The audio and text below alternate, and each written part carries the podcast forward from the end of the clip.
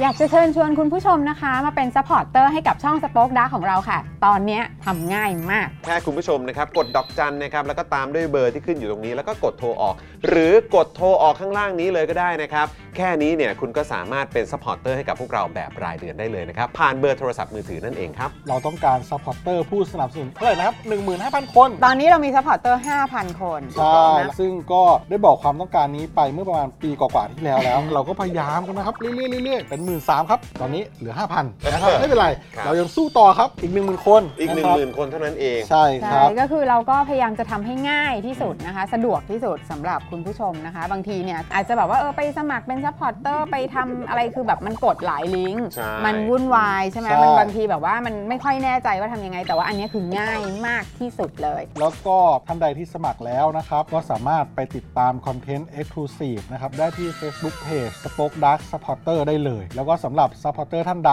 ที่เป็นผู้สนับสนุนอยู่แล้วทาง YouTube หรือ Facebook นะครับก็สามารถทักแชทเข้าไป บอกว่าเป็น Supporter อยู่แล้วอยากเข้ากลุ่มลับ Exclusive สำหรับผู้สนับสนุนเท่านั้นนะครับรีบสมัครแล้วก็รีบทักแชทกันไปได้เลยนะครับ มากันเยอะๆนะคะอืมสมัครกันเลยครับผม อีก 1 0,000 คนจะถึงเป้าแล้ว มาสนับสนุนพวกเรากัน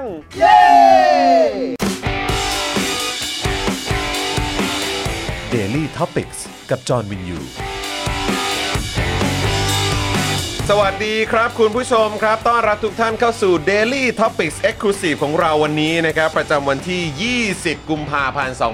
2566 นะครับอยู่กับผมจอมินยูนะครับ และแน่นอนนะครับ วันนี้อยู่กับอาจารย์วินัยวงศ์สุรวัตรด้วยนะครับ สวัสดีครับ สวัสดีครับอาจารย์วินัยครับแหมอะโอ้โห ได้เจอกันสักทีอ่าน นะครับ เอ้ยเดี๋ยวก่อนเดี๋ยวขอแนะนำก่อนวันนี้ดูแลการไลฟ์แล้วก็ร่วมจัดรายการเรานะครับพี่ใหญ่สโป๊กดักทีวีนะครับ สวัสดีครับสวัสดีครับนะฮะก็เอ่อกลับมาเจอกันอีกครั้งนะครับ กับ Exclusive ของเรานะครับ ซึ่งผมต้องกราบขออภัยออกเอ่อออกออกแบบไลฟ์สดของเราเลยนะครับ ขออภัยอาจารย์วินัยด้วยอ่านนะครับ แล้วก็ขออภัยคุณผู้ชมด้วยสำหรับไอ้เมื่อรื่องนี้นสัปดาห์ที่แล้ว สุดวิสัยสุดวิสัยใช่นะครับเอ้ยสัปดาห์ก่อนนู้นสิเออนะครับเพราะว่าพอดีอาหารเป็นพิษครับ อ่าอ่าสุดวิสัยสุดวิสัยเออครับผต้อม งระวังนะพออากาศร้อนนะกินอะไรแล้วบางทีมันแบบว่าอ่า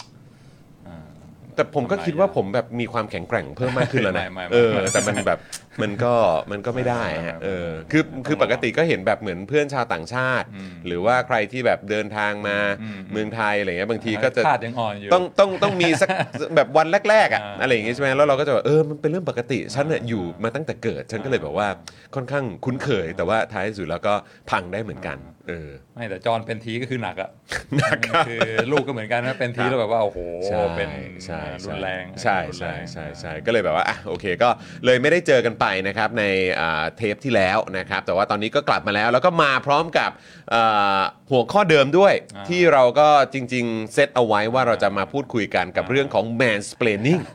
คุณปาล์มนี่ก็บอกว่ารอติดตาม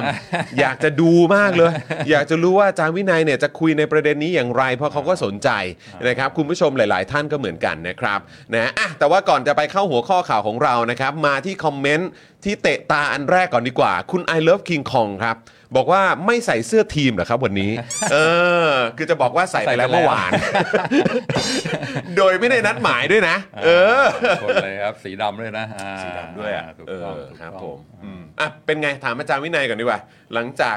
เอ่อทีมที่เราทั้งสองคนเชียร์อ่านะฮะก็เขาเรียกว่าอะไรแบบฝืดฟอร์มฝืดไปอ่า หลายเกมหลายแมตช์แต่ว่าในแมตช์นี้ก็กลับมาแล้วกลับมาเออครองจ่าฝูง ครับผมอ่า อืมอะรู้สึกไงบ้างอาจารย์วินัย ก็ชักแบบว่าไม่เริ่มสั่นคลอนแล้วนะ คือตอนแรกนี่มีความมั่นคงมากว่า เฮ้ย top four top four เออเออ ตอนนี้ชักสั่นคลอนแล้วโอ้ยว่า top เฮ้ยนี่คือตอนนี้สั่นคลอนว่าจะไม่ได้ top four เหรอไม่ไม่ใช่สั่นคลอนว่าเฮ้ยควรจะลุ้นแชมป์ดีหรือเปล่า อ๋อโอเค เพราะว่าดูแล้วเออพวกเอ่ออย่างอย่างแมนซีนี่ก็แกว่งอืมแกว่งบ่อยมากอืมคืออมถ้าแมนซีแบบว่าไม่ ไม่สะดุดเลยเนี่ยครับยังยากครับเพราะว่าครับดูโปรแกรมแล้วเราคงมีสะดุดแน่นอนอืมแต่พอเห็นแมนซีแบบเริ่มเฮ้ยหนึ่งเอ่อดวงไม่ค่อยเข้าข้างเออเอ่อสองความคมอาจจะยังไม่ได้อืมสามแบบทีมอื่นเจอแล้วไม่กลัวอืมคืออันนี้แบบเปลี่ยนมากนะอืมคือแต่ก่อนนี่ใครเจอแมนซีนี่แบบขาสั่นเลยนะใช่เอออืมแต่ว่าตอนนี้เห็นขนาดเอ่อทีมอื่นๆ ทีมท้ายตารางเจอแมนซียังเฮ้ยสู้ แล้วก็ figure out อะว่าต้องทำยังไงถึงจะสู้ได้ก็เลยเฮ้ยเริ่ม เริ่มพอมีหวังว่ะอืมเพราะว่ารู้ว่าอาร์เซนอลเนี่ยเอ่อช่วงปลายฤดูกาลต้องมีแน่สะดุดแน่ต้องต้องมีหลุดแต้มหายอืมแต่ถ้าซิตี้หลุดด้วยเออเนี่ยก็ก็น่าจะอาจจะพอมีลุ้นอืมอ่าเพราะฉะนั้นเริ่มละครับเริ่มครับครับ คือล่าสุดเขาเพิ่งเสมอใช่ไหมเพิ่งเสมออ่า Nottingham Forest Forest อ่ามมานะครับ แต่ว่าก็ก็ไม่เบานะ อันนั้นเขาแชมป์ยุโรปนะ แชมป์ยุโรปสองสมัย ใครเออเขาเขาเขาชื่ออะไรนะไบรอันคลัฟใช่ไหมฮะ ใช่ไหมโค้ชเขาใช่ไหม โค้ชโค้ชแบบอ่าที่สมัยยิ่งใหญ่นำพาใช่เอ่อใช่ สมัยใช่ไบรอันคลัฟใช่นะครับ ก็อาจจะอะนานมาแล้วเหมือนกันนะครับ อาแต่จารย์มองว่าไงอืมอะไรนะฮะจอห์นมองว่าไง ผมว่าตอนนี้ทีมที่น่าสนใจ แล้วก็รู้สึกว่าแบบเอ่อเขาก็เริ่มมาแล้วนะ ก็คือแมนยูนะ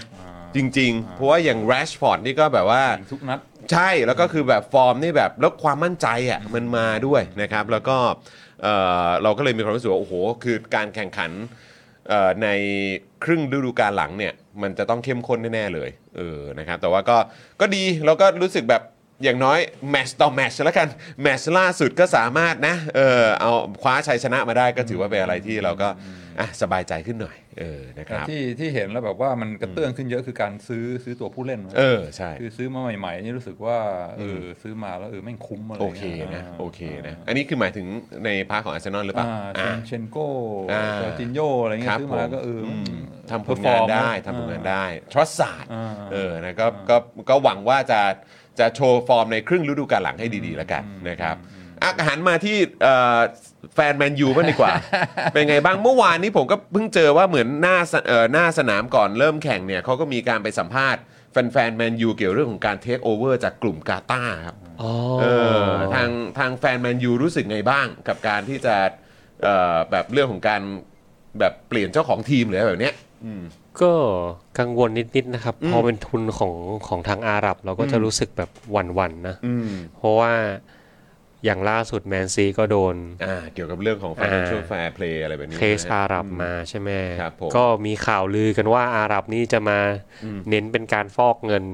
อะไรกัน เราก็ไม่แน่ใจ แต่ว่ารู้สึกเขาจะเป็นชีคเป็นคิงครับเป็นเจ้าชายของกาตาร์ใช่ไหมอืมอืมอืมก็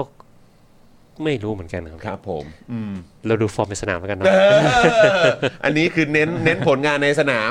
เดี๋ยวเรื่องของเหตุการณ์อ่านอกสนามเรื่องของเจ้าของธงเจ้าของเป็นทีมเรื่องก็ที่คาดเดาได้ยาก เดี๋ยวว่ากันเว้ยเออนะครับเอ้ยแล้วอีลอนมัสก์มีเอี่ยวได้ไหมครับตกลงเออก็มีข่าวนะครับมีข่าวด้วยเหมืมีอนกันข่าวนะครับมีมีเอี่ยวด้วยข่าวนะใช่ใช่อืมถ้าเกิดมานี่จะ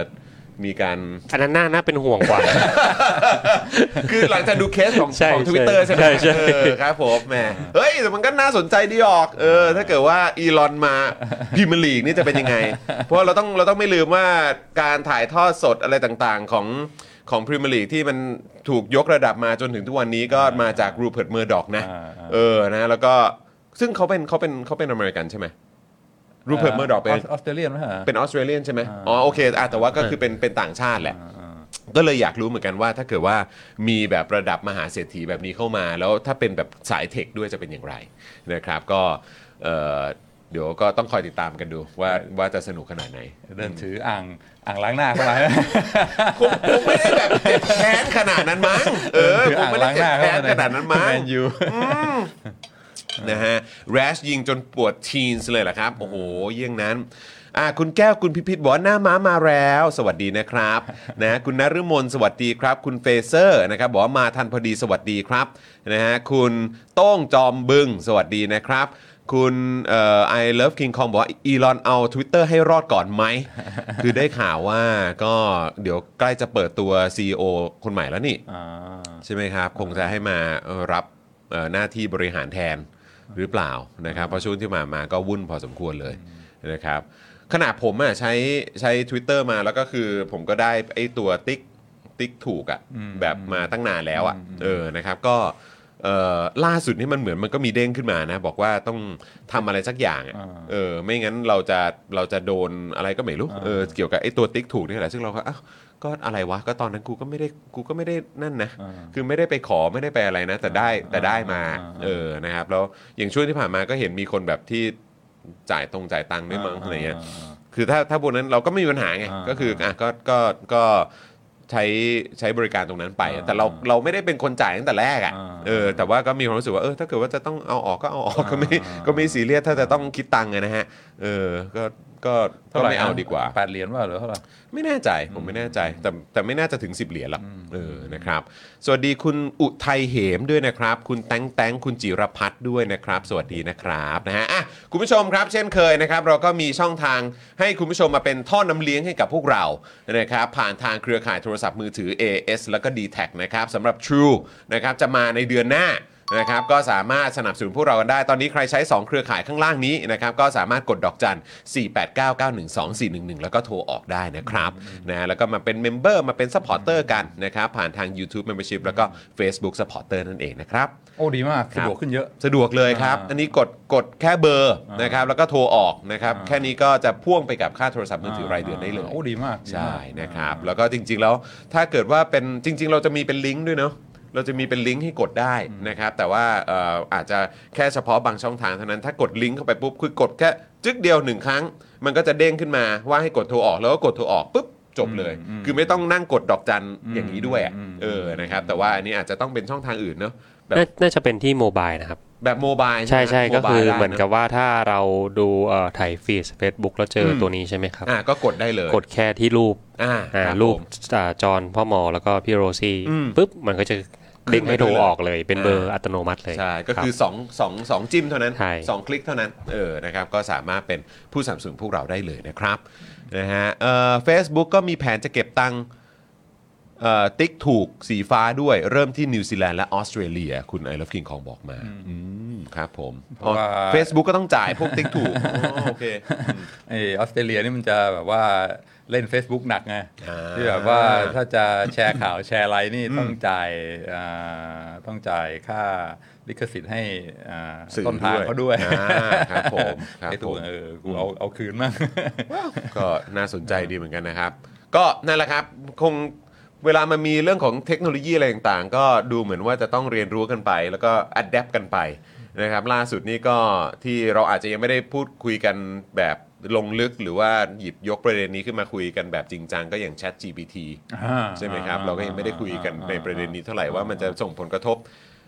อย่างไรบ้างเอออย่างที่เราอาจจะคุยกันได้ลงลึกก็อาจจะมีเรื่องของทาง ทางวิชาการอ่าแวดวงวิชาการ อ่าอันนี้ก็เรื่องหนึ่งอ่าใน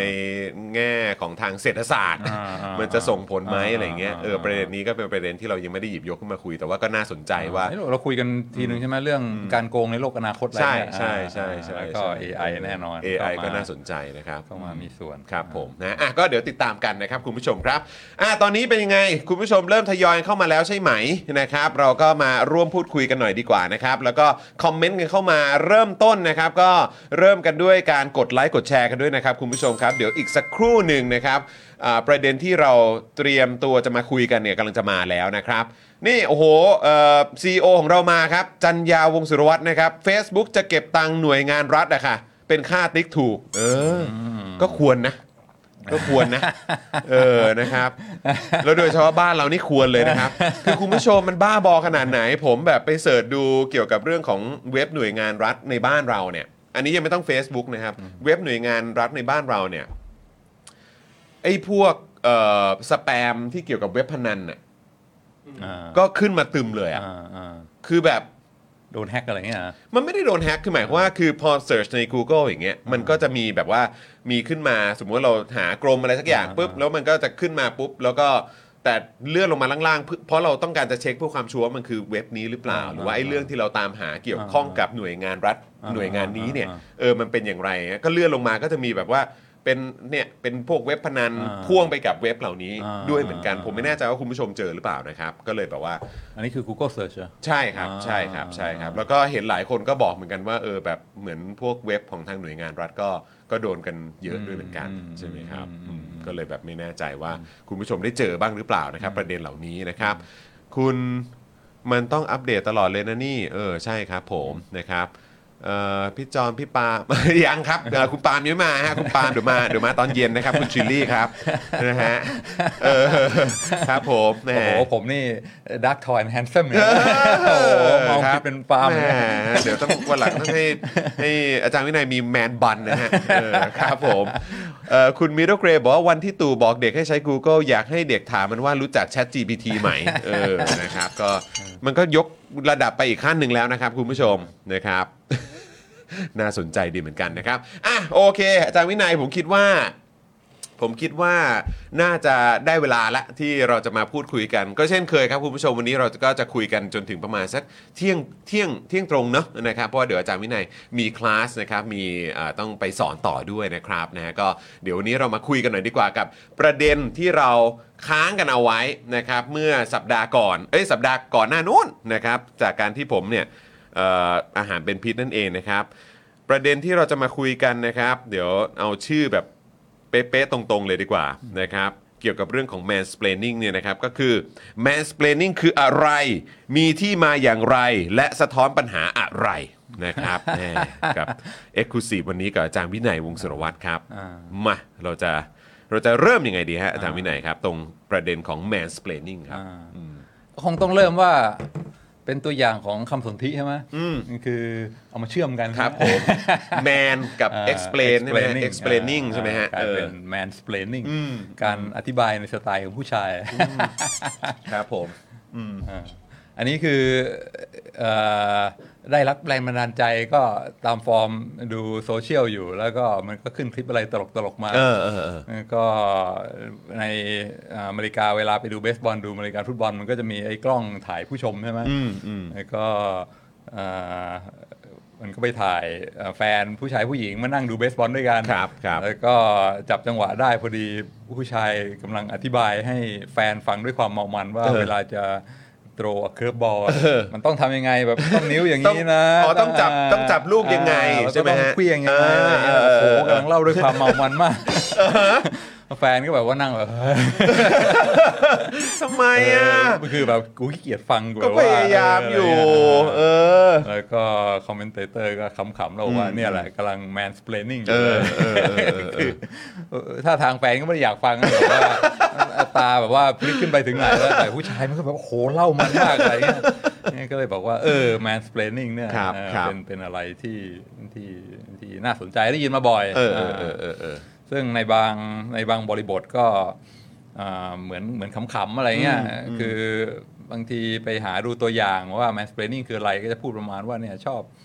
อธิบายพูดอะไรที่ผู้ชายสนใจอย่างเดียวผู้หญิงก็ไม่อยากฟังอืมอืมอย่างแบบว่าอธิบายนั่นแหละว่าล้ำหน้าคืออะไรอะไรเออฟุตบอลเออเออเออเออเออเรื่องการล้ำหน้านี่เรื่องใหญ่นะเรื่องใหญ่นะเรื่องใหญ่นะคุณผู้ชมเรื่องล้ำหน้าเนี่ยอ่าแบบเทคนิคมากก็ต้องนั่คงรับผมอธิบายเป็นจริงมีเป็นเรื่จัองงหันอะไรหลงหันหลังอะไรด้วย ไม่ได้ตั้งใจจะไปเล่นบอลเออตีเท้าส้นตีเส้นแขนแขนแขนเลยไม่เป็นไรใช่ไหมอ่าเท้าเท้าเท้าเลยไม่ได้อ่าต้องอยู่ในแนวเดียวกันอะไรโอ้ยแบบว่าเออแล้วตอนนี้มี VAR อีกอ่า ก็นะครับก็แบบเราก็อยากจะแบบนะอธิบายอะอ่าเออครับ ก็ถ้าถ้ามองว่าเป็นเป็นเรื่องขำๆอะไรเงี้ยคืออาผู้ชายก็จะบ้าบางเรื่อง อืม ซึ่งอ่าผู้หญิงอาจจะอ่าโดยเฉลี่ยจะไม่สนใจเท่า อืม อย่างเช่นเรื่องกีฬาหรือว่าเรื่องอะไรแกจ e t หรือว่าเรื่องอ่า อ่าอ่าอะไรก็ตามเนี่ยแหละครับแล้วก็อธิบายให้ผู้หญิงฟังแล้วก็ผู้หญิงก็บอกโหมึงพูดอยู่ได้กูขี้เกียจฟังอะไรเงี้ยอืมก็ก็เข้าใจว่าเป็นเรื่องขำๆครับอ่าครับอืมแต่ว่าถ้าจะบอกว่าอ่าพูดอะไรที่คนอื่นไม่อยากฟังเนี่ย ความจริงผู้ชายกับผู้หญิงนี่ก็อาจจะคิวตี้พอๆกันบอกว่าวะเพราะว่าถ้าบอกว่าพูดอะไรที่อีกฝ่ายนึงไม่อยากฟังเนี่ย ก็ครับก็ผู้หญิงก็มี มีกรณีอย่างนั้นเหมือนกันครับอ่าครับแล้วก็ ก็มีก็มีก็มีทั้งสองฝั่งแหละอ่า เออครับอ่าผมเพราะว่าก็คือความเห็นมันก็มาจากทั้งสองฝั่งได้เหมือนกันใช่ไหมฮะเออ ก็เลยอ่าสงสัย เอ๊ะทำไมมันต้อง mansplaining ด้วยวะอืมอืมอ่าก็ถ้าในกรณีขำๆ ก็รู้สึกว่าตลกดี อืม แต่ว่าอ่าหลายครั้งเวลาเข้าไปพยายามศึกษาก็พบว่า เฮ้ย mansplaining มันเป็นเรื่องที่อ่าไม่ขำนะอ่าคือเป็นอ่าการแสดงเขาเรียกว่าอะไร condescending อะอืมอืมคือการเป็นเหยียกาดรเหรออ่าเหยียดอืมอ่าเหยียดอ่าดูคนถูกดูใช่ไหมถูกคนฟัง บอกครับว่าอธิบายอะไรวะอ่าบางทีอ่าคนฟังนี่เขาอาจจะรู้ดีกว่าที่คุณพูดอยู่ก็ได้อ่าก็คือว่าไม่ใช่ว่าผู้หญิงทุกคนจะไม่รู้เรื่องเรื่องกีฬา ผู้หญิงบางคนก็เป็นแฟนกีฬาตัวยงแล้วเรื่องไอ้อ่าล้ำนงล้ำหน้าอะไรเข้าใจดีทุกอย่าง แต่ว่ามึงก็ยังไปพูดอธิบายให้เขาฟังอยู่นั่นไม่ยอมหยุดอ่าก็เข้ากรณีที่สุภาษิตไทยเรียกว่าอ่าสอนหนังสือให้สังฆราชอืมอ่าอ่าอ่าอ่าครับผมเออคือเฮ้ยเขารู้ดีกว่ามึงแล้วมึงยังไปพยายามสอนเขาอีกอันนี้เป็นการอ่าดูถูกแล้วก็อ่าเหยียดว่ามองโดยรวมว่าผู้หญิงอะยังไงก็ไม่รู้เรื่องฟุตบอลหรอก เพราะฉะนั้นเวลาคุยด้วยก็ต้องสอนแบบพื้นฐานเพื่อให้เข้าใจอะไรเงี้ยก็ก็ทำให้ หลายคนก็บอกว่าเฮ้ยอันนี้เป็นเป็นการเอ่อเป็นทัศนคติที่ไม่ดี แล้วก็ผู้ชายต้องมีความระมัดระวังด้วยว่าเวลาเอ่อพูดอะไรเนี่ยอย่าให้มันเป็น mansplaining เพราะมันเป็นการเหยียดคนฟังด้วยอืมอืมอืมก็เลยอ่าจอนจอนเคยได้ยินแนวนี้ป่ะ ก็เคยเห็นอยู่เหมือนกันคือแบบว่า โดยเฉพาะ คือคือผมผมอาจจะไม่ได้เห็นแบบ เหมือนมีการหยิบยกกรณีตัวอย่างแบบนี้ขึ้นมานะเออแต่คือแบบผมก็อะโอเค อยากจะรู้เหมือนกันว่า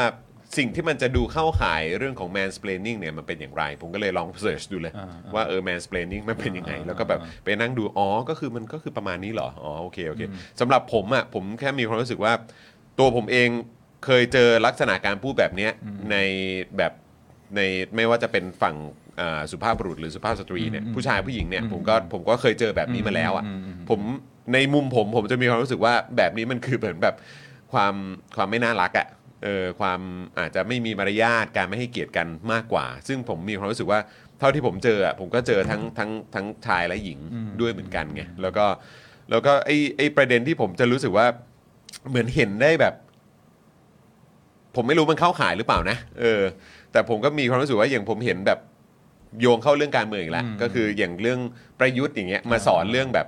ประชาธิปไตยอะไรเงี้ยอ่าเออมาบอกว่าให้ทุกคนแบบต้องเคารพกฎหมายอ่าทุกคนต้องอยู่ใต้กฎหมายอ่ารู้ไหมว่าประชาธิปไตยมันเป็นอย่างนี้อ่าเออพวกคุณต้องไม่ไปไปละเมิดสิทธิ์คนอื่นนะนั่นนู่นนี่อะไรเงี้ยอ่าผมจะมีความรู้สึกว่าเออมันมันมันเป็นประมาณนี้เปล่าวะอ่าแต่คือแบบมันไม่ได้จำเป็นเลยนะ ว่าจะต้องแบบว่าว่าว่ามันทำมันทำเฉพาะกับแบบเอ่อเพศฝั่งฝั่งตรงข้ามอะอ่าเพราะรู้สึกว่ามันทำอย่างนี้กับทุกคนไงอ่าจะชายจะหญิงก็มันก็ทำแบบเดียวกันอย่างเงี้ยอ่าอ่า mansplaining อาจจะเป็นในลักษณะของบุคคลต่อบุคคลหรือเปล่าอ่าใช่เออใช่ผมคิดว่าใช่มันก็คงจะเป็นอย่างนั้นนะนะใช่ แต่คือผมก็มีมีความรู้สึกว่า แต่แต่ผมอะมีความรู้สึกว่าไอ้ไอ้พฤติกรรมแบบเนี้ยมันก็สามารถไปทำกับบุคคลกับบุคคลได้ด้วยเหมือนกันไงคือตัวอย่างไอ้ตัวอ่าตัวนายกคนเนี้ยมันอาจจะไปพูดกับแบบว่าคนอื่นด้วยเหมือนกันในการอธิบายในการสอนอะไรแบบเนี้ยซึ่งเราก็มีความรู้สึกว่าแบบในมุมเราอะ mansplaining อะมันมันอาจจะเกิดได้กับเอ่อ ทุกๆ เพศหรือเปล่าอะไรเงี้ยแต่ว่า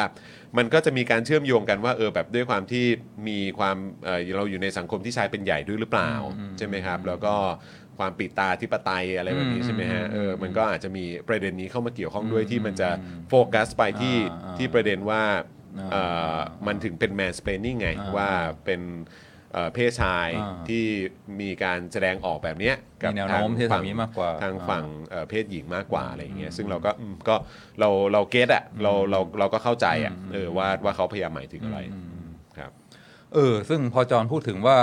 มันบุคคลแต่บุคคลหรือเปล่านี้ก็ ก็ทำให้ฉุกคิดขึ้นมา เพราะว่ามันก็มีกรณี ที่ถ้าจะบอกว่า มึงไม่ให้เกียรติกูเลยเนี่ย มันก็ อย่างเวลาขึ้นเครื่องบินอะไรเงี้ยต้องมานั่งอธิบายทุกครั้งว่าใส่เข็มขัดนิรภัยอะไรอะไรเงี้ยซึ่งเอ้ยอย่างนี้มันใช่เปล่าวะครับผมเออต้องมานั่งฟังทุกครั้งที่ขึ้นเครื่องบินอะไรเงี้ยไม่มันดูถูกกูหรือเปล่าแค่นี้ไม่รู้อืมอืมอืมหรือว่าเวลาจะซื้อกองทุนอะไรเงี้ยครับทุกครั้งแม่งก็ต้องมานั่งบอกว่าการลงทุนมีมีความเสี่ยงใช่อ่าใช่แล้วก็จะอาจเสียเงินได้นะเออต้องรู้นะเออแล้วก็ตกลงเซ็นชื่ออะไรเงี้ยอืมเอออย่างนี้มันก็ดูถูกกันหรือเปล่าวะอืมอ่าอืมซึ่งอืมคนส่วนใหญ่ไม่ได้ ไม่ได้รู้สึก take offense กับอืมกับเรื่องพวกนี้ใช่ไหมอืมมันก็อืมอ่าก็เขาก็คงอ่าเจตนาดีเผื่อว่ามีใครยังไม่รู้อะไรเงี้ยก็ต้องอืมป้องกันไว้ก่อนอืมอ่าอืมเพราะฉะนั้นพออ่าเรียกว่าคนที่มีอำนาจจริง ๆ อย่างที่บอกว่าจะมาคอนเดเซนได้คอนเดเซนได้จริง ๆ อย่างพวกรัฐบาลอย่างพวกหน่วยงานของรัฐที่มาบังคับให้เราทำงี้เนี่ยมันมัน สส่วนใหญ่ก็จะไม่ค่อยได้ยินว่าเข้าเข้าข่าย mansplaining ใช่เท่าไหร่ใช่ใช่ใช่เป็นเรื่องเกี่ยวกับตัวบุคคลอืม individual มากกว่าอืมอืมซึ่งมันก็บางที mansplaining มันก็ไม่ใช่คำพูดอย่างเดียวนะถ้าถ้าสมมติว่าจะจะก้าวไปอีกขั้นก็คือว่าอย่างอ่าพฤติกรรมอะไรเงี้ยใช่ไหมอย่างอืมเคยได้ยินว่าเวลาอืมซื้อของขวัญให้คนอื่นอะไรเงี้ยถ้าสมมติว่า มันจะมีของขวัญบางอย่างที่ถ้าซื้อให้คนอื่นแล้วเขาจะรู้สึกว่าแม่งเอ่อมีเจตนาจะว่าอะไรเราทางอ้อมๆหรือเปล่าอะไรเงี้ยจอห์นเคยได้ยินไหมอย่างเช่นว่าถ้าเห็นโอ้โหไอ้กระจกนี้สวยจัง อยากครับซื้อให้อยากซื้อให้เพื่อนครับอ่าเป็นของขวัญอะไรเงี้ยครับแต่ซื้อให้กระจกให้คนอื่นเนี่ยคนอื่นก็จะมองว่า ซื้อกระจกให้กูทำไมวะ เออเออเออเออคือแบบว่าให้ส่องดูตัวเองหรือไง เออครับผมเออซึ่งบางบางทีมันก็เทค offense ในเรื่องพวกนี้เหมือนกันว่าเออไม่ใช่คำพูด แต่ว่าพฤติกรรมบางทีเฮ้ยเห็นของสวยอยากจะให้อะไรเงี้ย แต่ว่าคนคนรับตีความไปอีกแบบหนึ่งอืมก็เลยกลายเป็นว่าอ่าอ่าโกรธเคืองกันแทนอืม อ่าอ่าอ่าซึ่งอันอันนี้จอห์นมองว่าไงอ่าปัญหามันมันมันมันมันมันมันคือคือตรงไหนมันอยู่ที่ใคร ทำให้เราไม่สามารถเห็นกระจกสวยๆแต่ไม่สามารถซื้อให้เพื่อนได้อะไรเงี้ยอืมโอ้โห มันก็แล้วแต่คนเลยเนอะไม่รู้เหมือนกันผมผมก็ไม่แน่ใจว่าผมจะสามารถแบบฟันฟันธงตรงประเด็นนี้ได้หรือเปล่านะครับ แต่ว่าอะไรนะฮะดังนั้นอย่าหาอะไรสุดท้ายก็มาทะเลาะกัน อ๋อเออครับ ผม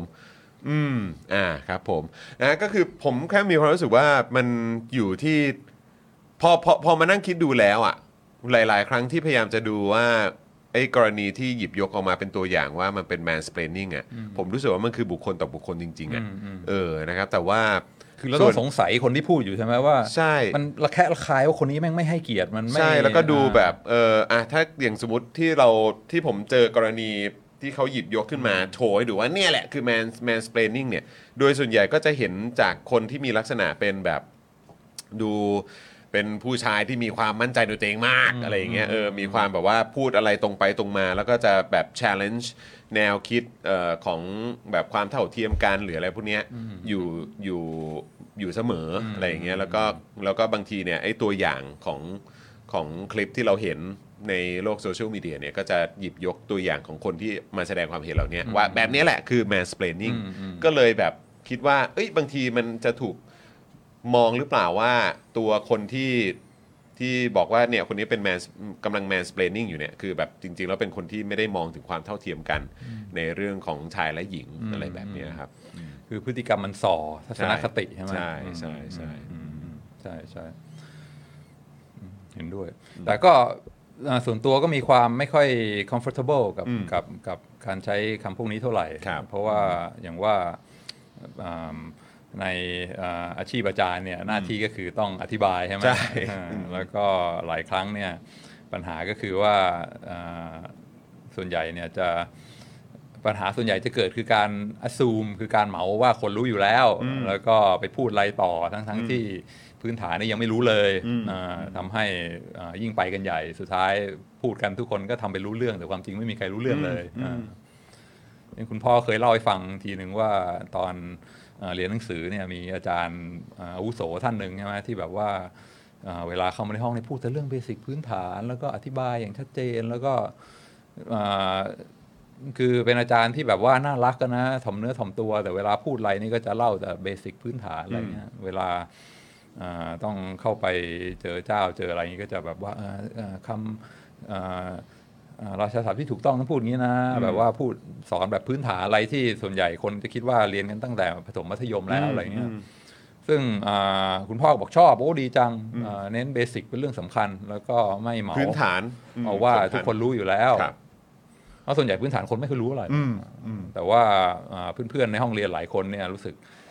โกรธว่าโหอะไรเนี่ยมาเรียนระดับนี้แล้วยังมาสอนอะไรเบสิกพื้นฐานอีกทำให้มองอาจารย์ว่าโหอะไรก็ไม่รู้ไม่ให้เกียรตินักเรียนเลยอืมซึ่งก็บางทีมันก็เป็นเรื่องเศร้านะแล้วก็อ่าในฐานะอาจารย์อะไรเงี้ยบางทีจะพยายามอธิบายอะไรให้ใครฟังมันก็เลือกไม่ถูกว่าจะเริ่มตรงไหนดีอืมอ่าก็จะจะเหมาเลยว่าเขารู้อยู่แล้วเนี่ย มันก็อาจจะไม่แฟร์สำหรับคนฟังอ่า แล้วก็ถ้าเริ่มในระดับที่มัน advance ไม่เริ่มจากพื้นฐานเนี่ยมันก็เป็นหน้าที่ของของคนฟังที่จะต้องบอกว่าอะขอโทษครับอันนี้ยังไม่เข้าใจช่วยช่วยอธิบายให้ง่ายกว่านี้ได้ไหมซึ่งบางทีมันอาจจะยากสำหรับสำหรับคนที่อ่านักเรียนก็ได้ที่จะยอมรับออกมาว่าอันนี้ผมไม่รู้ใช่ไหมก็ในฐานะอาจารย์คิดว่าก็ก็เริ่มจากง่ายๆเบสิกที่สุดอะปลอดภัยที่สุดแล้วอ่า เพราะบางทีคนก็คิดว่าเบสิกพื้นฐานเนี่ยเข้าใจดี แต่ความจริงเข้าใจผิด เพราะฉะนั้นลองฟังอีกทีมันก็ไม่ได้เสียหายอะไร แล้วก็ไปช้าๆใช่ไหมบางทีบางคนรู้บางคนไม่รู้เนี่ยก็อย่างน้อยก็ให้ปรับให้ให้เข้าใจตรงกันหมดก่อน ถึงจะเอ่อไปก้าวถัดไปอืมพออมได้ยินแบบอ่าคนเข้ามาคอมเมนต์เรื่อง mansplaining มากๆเข้าเนี่ย มันก็เลยเริ่มรู้สึกว่าเฮ้ยบางทีเวลาคนพยายามจะอธิบายอะไรให้เราฟังเนี่ยอ่าบางทีมันต้อง มันต้อง give benefit of the doubt ด้วยหรือเปล่า ว่าที่เขาพยายามอธิบายอย่างเบสิกง่าย ๆ แล้วก็ให้อ่าอ่าไม่ไม่ assume ว่าคุณรู้อะไรมาก่อนเลยเนี่ยอ่าเจตนาเขาไม่ใช่ว่าจะดูถูก หรือว่าจะอ่าอ่าแสดงความอ่าเหนือกว่าคุณนะ แต่ว่าเขาแค่คือเหมือนการให้ใช่ไหมอ่าให้ของขวัญเนี่ยบางทีเราซื้อของให้คนอื่น เราก็ไม่รู้ว่าคนอื่นเขาต้องการอะไร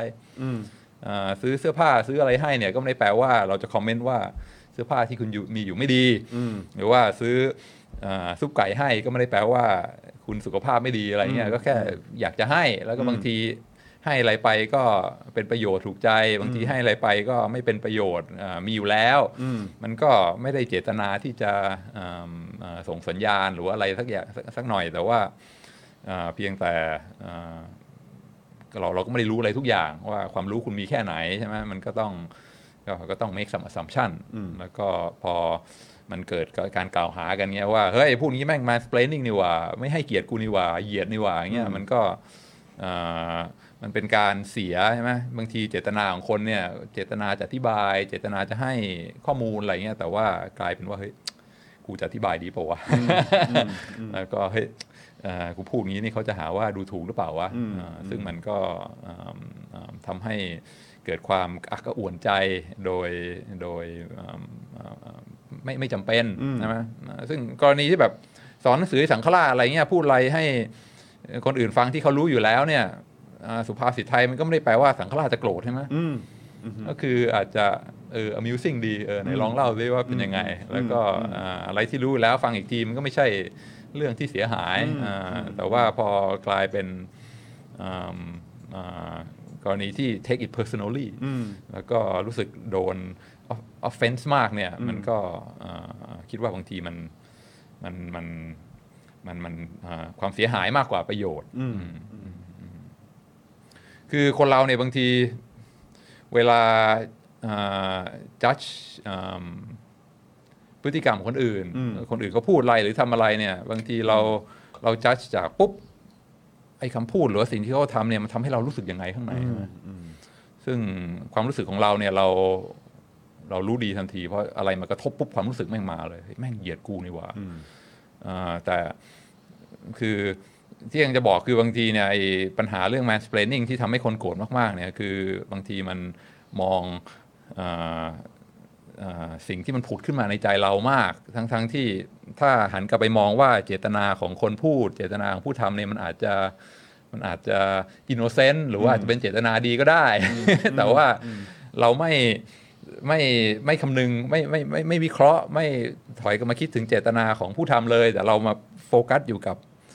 กับอ่าความรู้สึกของเราทันที แล้วก็ตัดสินปังทันทีแม่งเหยียดกูนี่หว่าอะไรเงี้ยมันก็เลยอ่า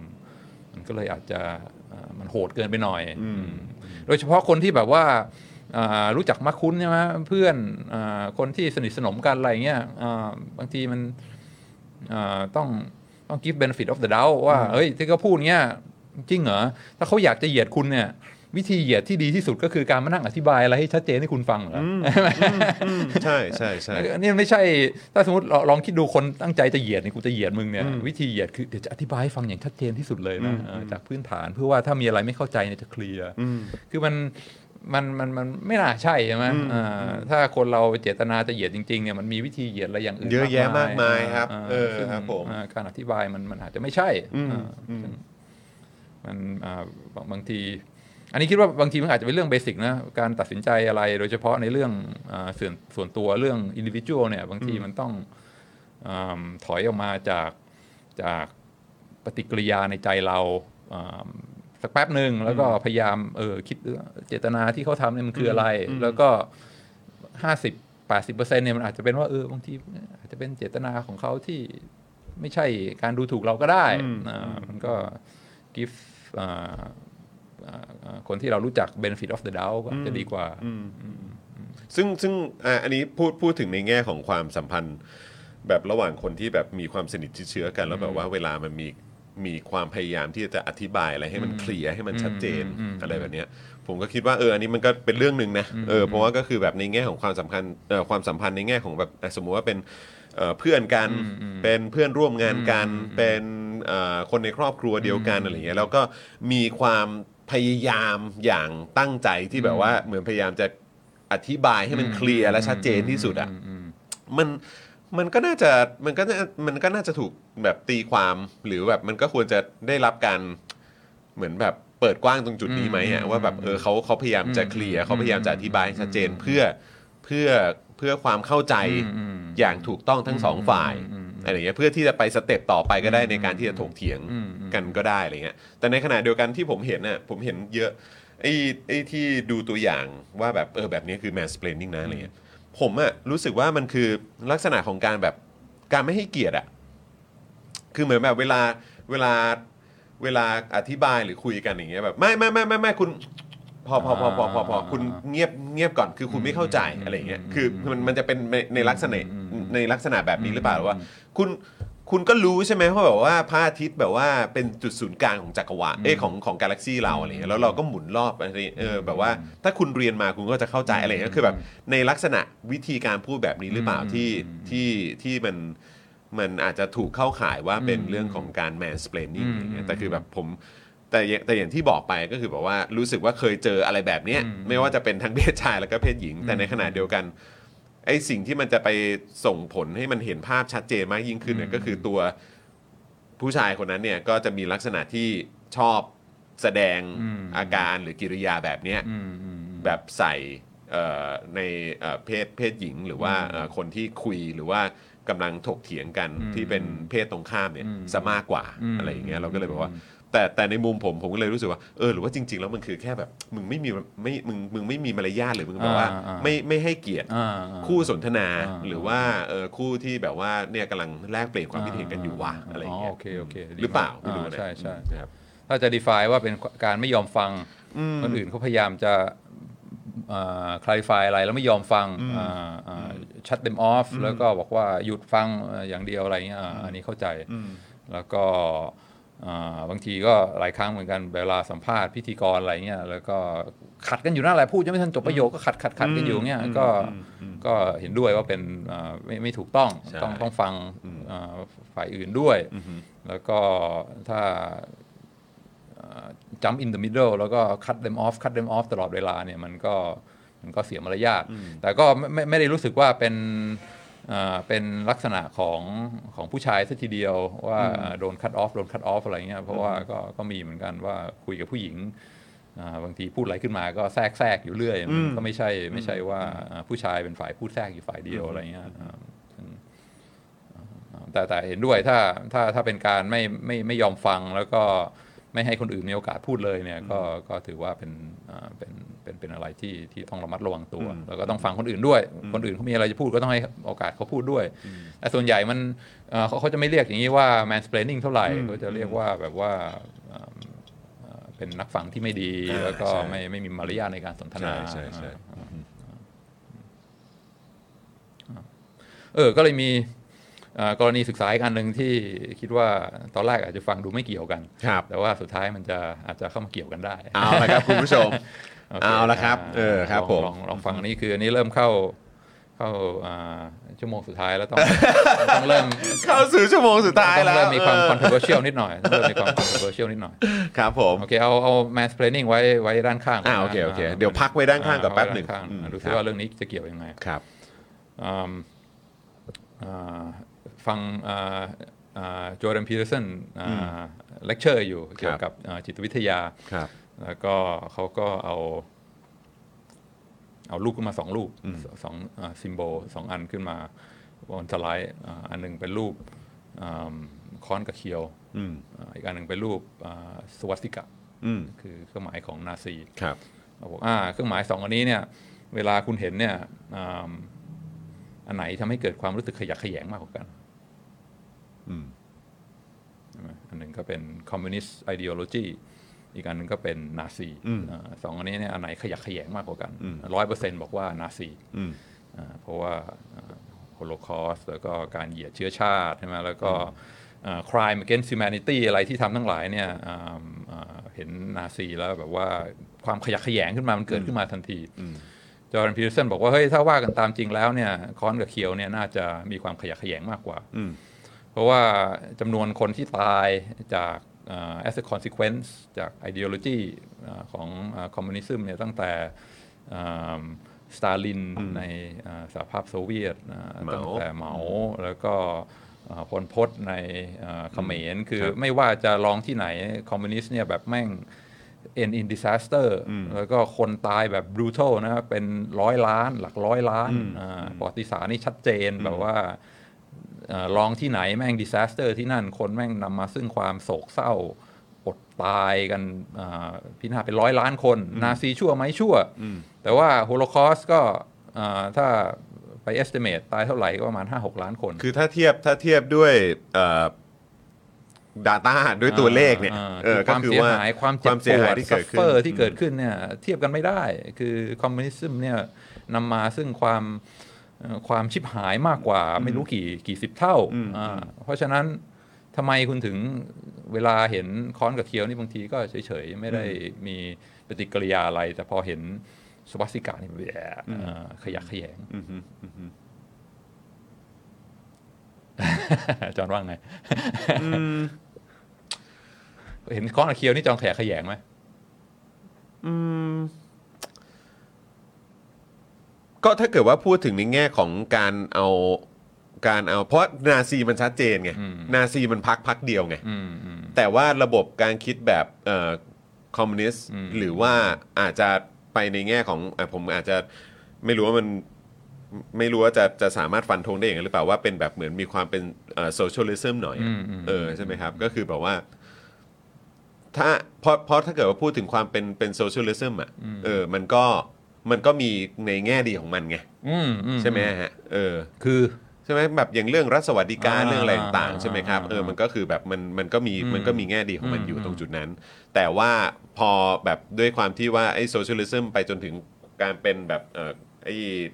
เอ่อแบบระบบคอมมิวนิสต์อะเออมันก็มันก็ถูกนำไปใช้ในระบบการเมืองจนแบบว่านำพามาสู่ความสูญเสียเยอะแยะมากมายถูกต้องถูกต้องไหมฮะใช่ใช่ออใช่ไหม เลยใช่เลย เราก็เลยแบบว่าเออแบบ อืม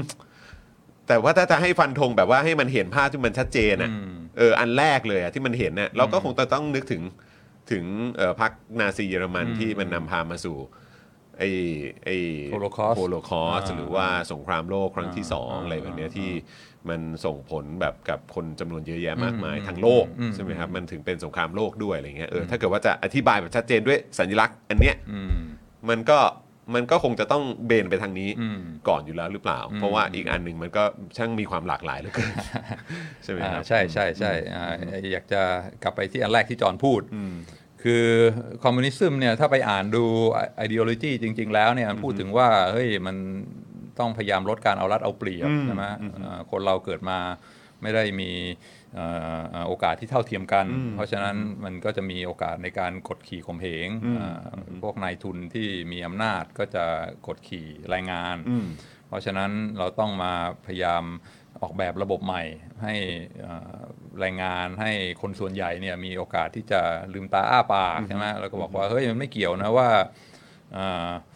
เอ่อ ทุกคนเนี่ยเกิดมาไม่เท่ากันอยู่แล้ว เพราะฉะนั้นถ้าจะเรียกร้องให้ทำงานเนี่ยคนแข็งแรงก็ต้องทำงานได้มากกว่าคนที่เกิดมาไม่แข็งแรง แล้วก็ส่วนรีวอร์ดเนี่ยก็ไม่ใช่ว่าอ่าใครทำได้มากก็ควรจะได้รีวอร์ดมาก แต่ว่าต้องดูว่าความความต้องการนี้ของแต่ละคนเป็นยังไง แล้วก็จัดสรรให้ทุกคนได้ที่อ่าที่เพียงพอกับนี้ของเขา คือเวลาไปอ่าน ideology เวลาไปอ่านอ่าอ่า หลักการหลักการไหมอ่าครับของคอมมิวนิสต์เนี่ยฟังดูเออ มันก็ถูกต้องสวยงามยุติธรรมใช่ไหมแล้วก็แต่การนำไปใช้อ่าเนอะเจตนาดีถูกต้องไอ้ปัญหาที่คนตายเป็น 10 ล้านร้อยล้านเนี่ยเพราะว่ามันเป็นการเอาคอมมิวนิสต์ไปคอมมิวนิซึมไปบิดเบือน ไปใช้ผิดวิธีทำให้เกิดเป็นเป็นโศกนาฏกรรมอย่างนี้อ่าแต่ว่าจริง ๆ แล้วเนื้อแท้เนี่ยคอมมิวนิซึมเนี่ยเป็นเป็นเรื่องดี เพราะฉะนั้นเห็นค้อนกับเคียวเนี่ยก็ก็ไม่ได้ ไม่ได้เกิดความขยะแขยงมาก เพราะว่าคือจริง ๆ แล้วอะถ้าดูไอ้ตัวเครื่องหมายสวัสดิการซึ่งผมไม่แน่ใจคือเขาเอาภาพไหนมานะแต่ว่าก็คือถ้าเครื่องหมายสวัสดิการจริงๆแล้วมันก็คือ มันก็ไม่ได้เป็นเครื่องหมายของพรรคอ่านาซีเท่านั้นใช่ไหมอ่าก่อนหน้านั้นมันก็เป็นด้วยทางด้านพุทธมันก็เป็นทางด้านอะไรต่างๆ เหล่านี้ใช่ไหมอ่าคือคุณกำลังพูดถึงเรื่องอะไรไงอ่าใช่ไหมคือถ้าเกิดว่าคุณเอาเบสิกพื้นฐานเอาแค่นั้นมาแบบว่าเออเป็นเป็นสวัสดิการแบบหมุนข้างอันนึง ไม่ใช่แบบว่าที่เป็นแบบแนวนอนใช่ไหมหมุนข้างนิดนึงเอออันนั้นก็คือแบบของนาซีปุ๊บภาพมันก็คือ โคตรของโคตรชัดเจนอะใช่ไหมฮะแต่ว่าเออถ้าเกิดเราพูดถึงความเป็นโอเคถ้าถ้าถ้าถ้าคอมมิวนิสต์จากประวัติศาสตร์ที่ผ่านมาเราพูดถึงแบบว่าโซเวียตเราพูดถึงจีนเราพูดถึงเอ่อในเขมรแดงหรืออะไรต่างๆ เหล่านี้เนี่ยก็มันก็มันก็ชัดเจนเหมือนกัน เพียงแต่ว่าคุณกำลังพูดถึงจุดไหน แล้วก็อันไหนที่มันที่มันที่ไอ้เรื่องที่เรากำลังคุยกันอยู่อะมันคือประเด็นไหนล่ะใช่ไหมฮะเออแต่ว่าถ้าอันนี้คือในมองในแง่ของว่าถ้ามองลึกลงไปนะเอออะไรอย่างเงี้ยครับ ซึ่งที่ที่ที่คิดว่าน่าสนใจมากคือเวลาเราตัดสินไอ้พวก ideology ทางสังคมอะไรพวกนี้เนี่ยเราพร้อมอย่างยิ่งที่จะมองไปถึงเจตนาใช่ไหมว่าเออคาร์ล มาร์กซ์หรือว่าคนที่เป็นคอมมิวนิสต์จริงๆเนี่ยเจตนาของเขาคือเจตนาดีนะ แล้วก็เขาไม่ได้มีเจตนาที่จะทำให้คนตายเป็นร้อยล้านอ่าคือเป็นอุดมการณ์ที่ดี แล้วก็โดยเนื้อแท้มันดี แต่ว่าเพียงแต่ว่าพอเอามาอ่า ประยุกต์ใช้ปฏิบัติเนี่ยมันมันมันมันมันเกิดความเพี้ยนก็เลยนำไปสู่โศกนาฏกรรมอ่าก็เหมือนทุนนิยมไงใช่ไหมก็ทุนนิยมก็แบบไอเดียแนวคิดมันก็มันก็มันก็โอเคเหมือนกันไม่ใช่เหรอใช่ไหมแต่ว่าก็แบบมันก็ใช่ไหมมันก็คือแบบคือคือคือมันแล้วแต่หรือเปล่าว่าเออแบบเออถ้าถ้าพูดในแง่ของของทุนนิยมก็คือแบบเฮ้ยการแข่งขัน มันนำพาไปสู่การเติบโตนวัตกรรมใหม่ ๆ ใช่ไหมฮะอะไรต่างๆ มันก็นำพาแบบความ ก้าวหน้ามาให้สังคมได้ด้วยเหมือนกันอะไรอย่างเงี้ยการเติบโตอะไรต่างๆในสังคมมันก็เกิดขึ้นได้ด้วยเหมือนกัน แต่ว่าในในขณะเดียวกันก็อาจจะถูกมองได้ถึงว่าแต่ทุนนิยมที่มันมากเกินไปมันก็แบบว่า มันก็มันก็สร้างความเสียหายให้กับสังคมได้ด้วยเหมือนกันนะอะไรแบบเนี้ยอาจารย์วินัยคิดว่ายังไงฮะโอเคอันนี้คือรู้ว่าบางทีมีความเสี่ยงว่าซีโออาจจะฟังอยู่ซีโออาจจะฟังอยู่อ่าไม่เป็นไร เราคุยกันแบบว่า เออโอเคใช่ไหมอ่าอ๋อนี่คือคุณไทเกอร์เอสบอกว่าเออมันคือแบบโต่งเกินไปหรือเปล่า อะไรอย่างเงี้ยทุนนิยมสุดโต่งเกินไปหรือเปล่าใช่ไหมฮะก็คือแบบว่าใช่ไหมเออแล้วแบบเนี่ยถ้าเกิดว่าเอาแบบพูดถึงในแง่ของว่าครูคอมมิวนิสต์เออเขาเรียกว่าอะไรสังคมนิยมจ๋าอะไรอย่างเงี้ยมันก็แบบไม่ดีหรือเปล่าอะไรอย่างเงี้ยคือแบบว่า อันนี้คือเราเรากำลังมองถึงความแบบ extreme ของทั้งสองฝั่งด้วยหรือเปล่าฮะโอเคเดี๋ยวขอแบบว่าแต่อันนี้เราก็ไปไกลนะ คือแบบว่าเรื่องเรื่องภาพแบบว่า 2 อันโทษทีคุณผู้ชมผมก็ลากไปนู่น ต้องขอไปอาจารย์วินัยด้วย ไม่ไม่เออดีมากดีมากครับ ก็เป็นโอกาสที่จะเรียกว่า stick my neck out เออเออเออคือยื่นคอไปนะเออว่าเนี่ยจะโดนฉับคอขาดหรือเปล่า เฮ้ยมีโกาสอะไรอ่าจะโดนได้ไงเราโอเอเคอแต่จะบอกว่าอ่าทุนนิยมระบบเศรษฐกิจแบบตลาดเนี่ยอ่าแบบเสรีไหมแบบเสรีไม่เคย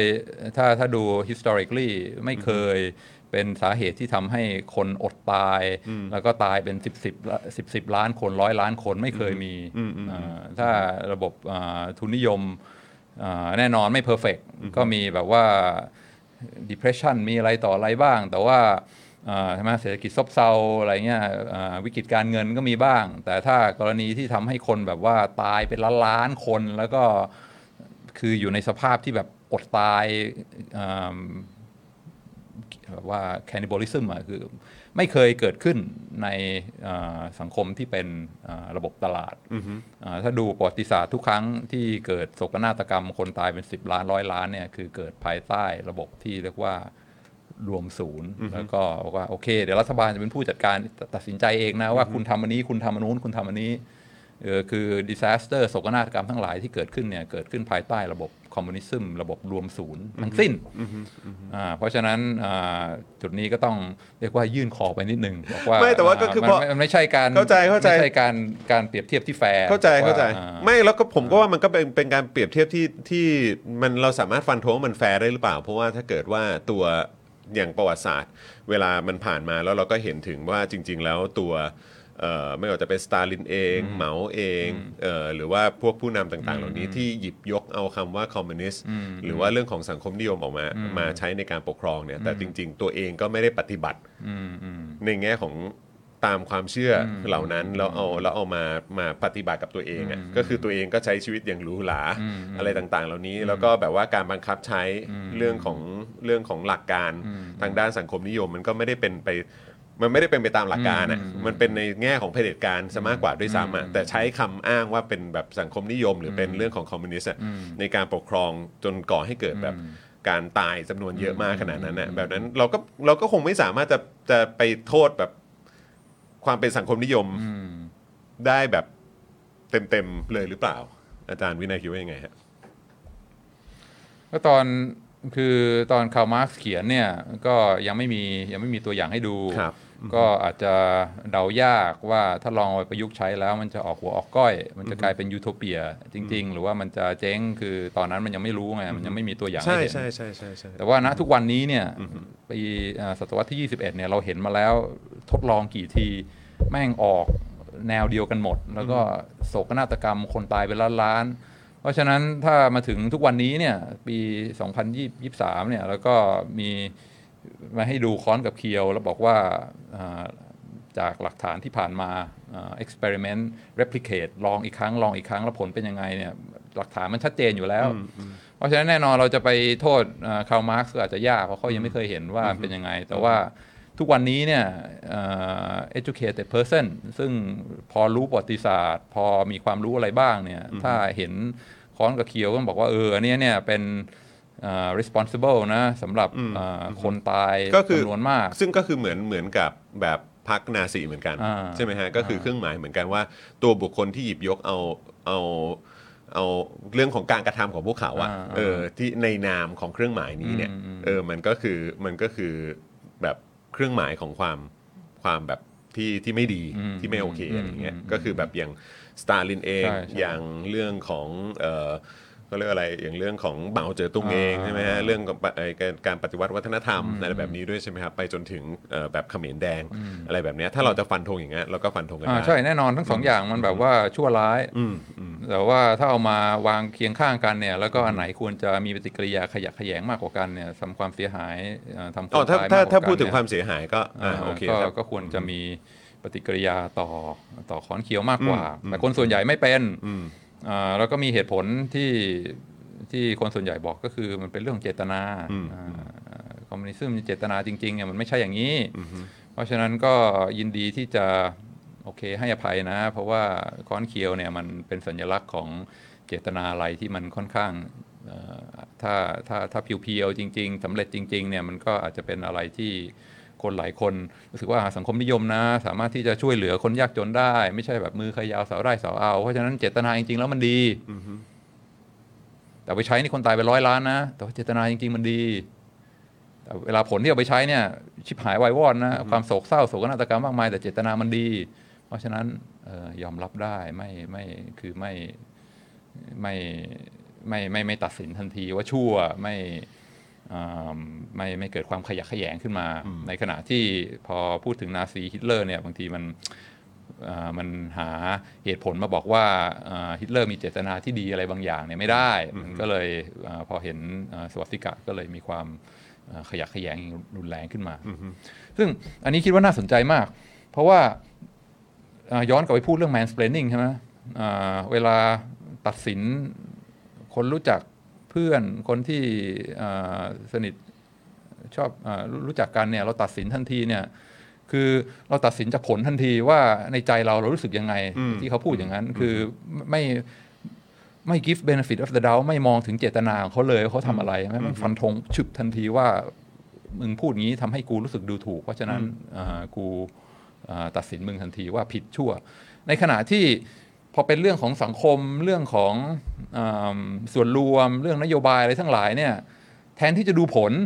ว่าเฮ้ยเอามาใช้แล้วเป็นไง คนแม่งตายเป็นร้อยล้านโห so easy ที่จะให้อภัย แล้วบอกว่า เฮ้ย เจตนาจริง ๆ มันดีอือฮึก็คือเป็นการเปรียบเทียบกันใช่ไหมฮะอ่าอืมอือฮึ get ไหมพยายามจะตามอยู่ว่ามาเปรียบเทียบกันได้ไหมเออเออไม่คือจะตัดสินอะไรเนี่ย จะตัดสินที่ผลหรือตัดสินที่เจตนาอือฮึอือฮึ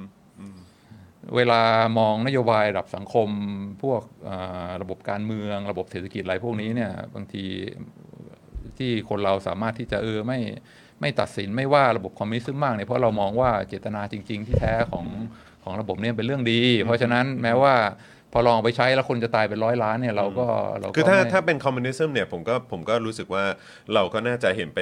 ไปในทางก็เหมือนกันแหละ แต่ว่าก็คือแบบแต่มันน่าจะแบบมีเรื่องของ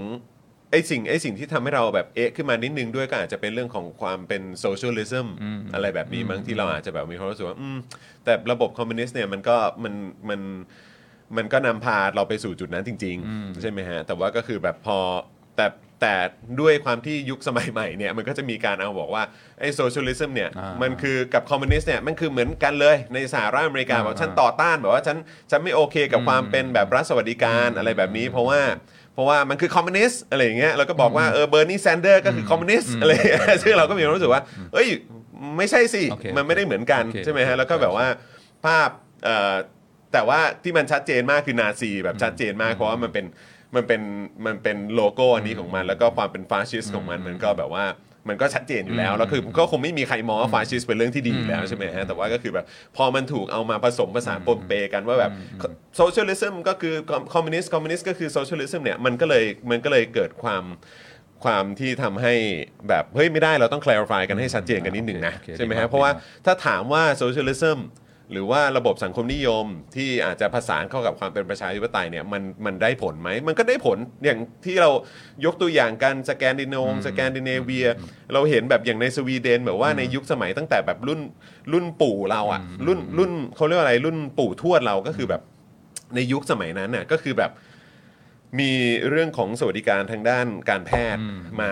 ต่อเนื่องมาจนแบบตอนนั้น ซึ่งเราก็เพิ่งจะมีอะสาบาทรักษาทั่วโลกเมื่อตอนแบบสัก 20-30 ปีที่ผ่านมาเท่านั้นเองเลยแต่ในขณะที่ของเขามีมานานแล้ว แล้วมันนำพาไปสู่เรื่องอะไรบ้างการศึกษามันเป็นอย่างไร จนทุกวันนี้ก็คือแบบเรื่องของระบบแบบการเอาสังคมนิยมเข้ามาเข้ามาใช้ด้วยเนี่ย มันก็มันก็ได้ผลนี่ใช่ไหมฮะแต่ว่าแบบด้วยความที่สื่อด้วยความที่อะไรต่างๆ มันมีการเอา เรื่องของอ g e n d a ทางการเมืองเข้ามาเกี่ยวข้องด้วยอะไรเงี้ยการปฏิเสธในเรื่องของการเอาระบบแบบเอ่อสวัสดิการรัฐอะไรต่างๆ เข้ามาผสมผสานด้วยก็จะมีการตราหน้ากันว่าอันนี้มันคือคอมมิวนิสต์ซึ่งแบบรู้ไหมคอมมิวนิสต์นี่แบบฆ่าคนไปแบบกี่ร้อยล้านคนอะไรเงี้ยซึ่งแบบว่าเออเราก็มีความรู้สึกว่าเฮ้ยเดี๋ยวก่อนเดี๋ยวก่อนแบบแปลว่า เราจะต้องคุยลงลึกกันกันอีกด้วยด้วยหรือเปล่าก็เลยแบบอาจอาจจะไปแบบสะกิดหรือว่าอาจจะไปเขาเรียกว่าอะไรอะเออไปไป เกาะอยู่ตรงประเด็นนี้อยู่นิดหนึ่งตรงที่ว่าเรื่องของคอมมิวนิสต์กับ socialism อะไรอย่างเงี้ยแต่ว่าก็คือแบบภาพของของ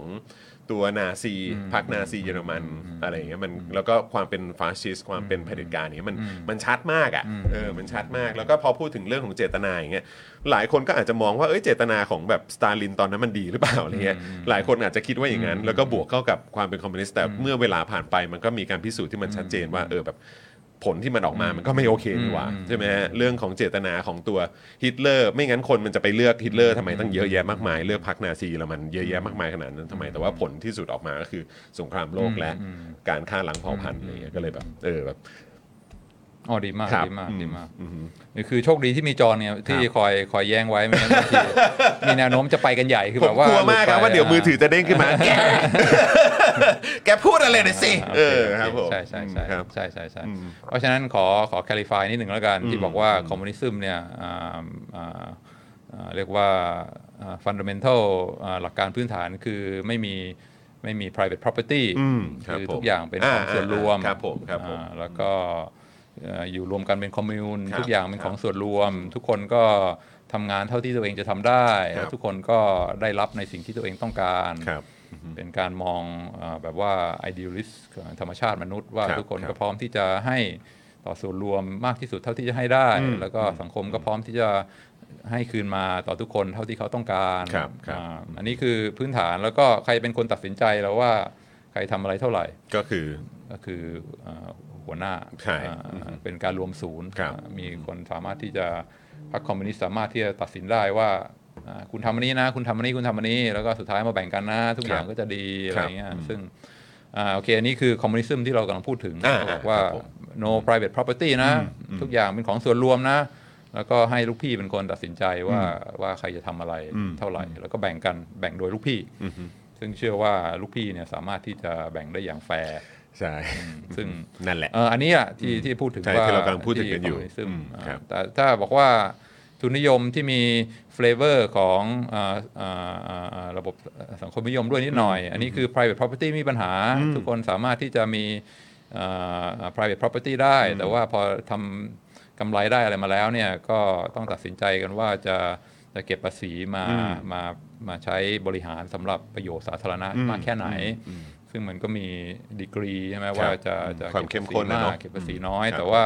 ถ้ามองสแกนดิเนเวียมองอาประเทศยุโรปอะไรทั้งหลาย ไม่เคยมีใครเคยตั้งคำถามว่า private property เป็นเรื่องที่ไม่ควรจะมีอืมเป็นเรื่องที่เสียหายครับทุกคนยืนยันว่า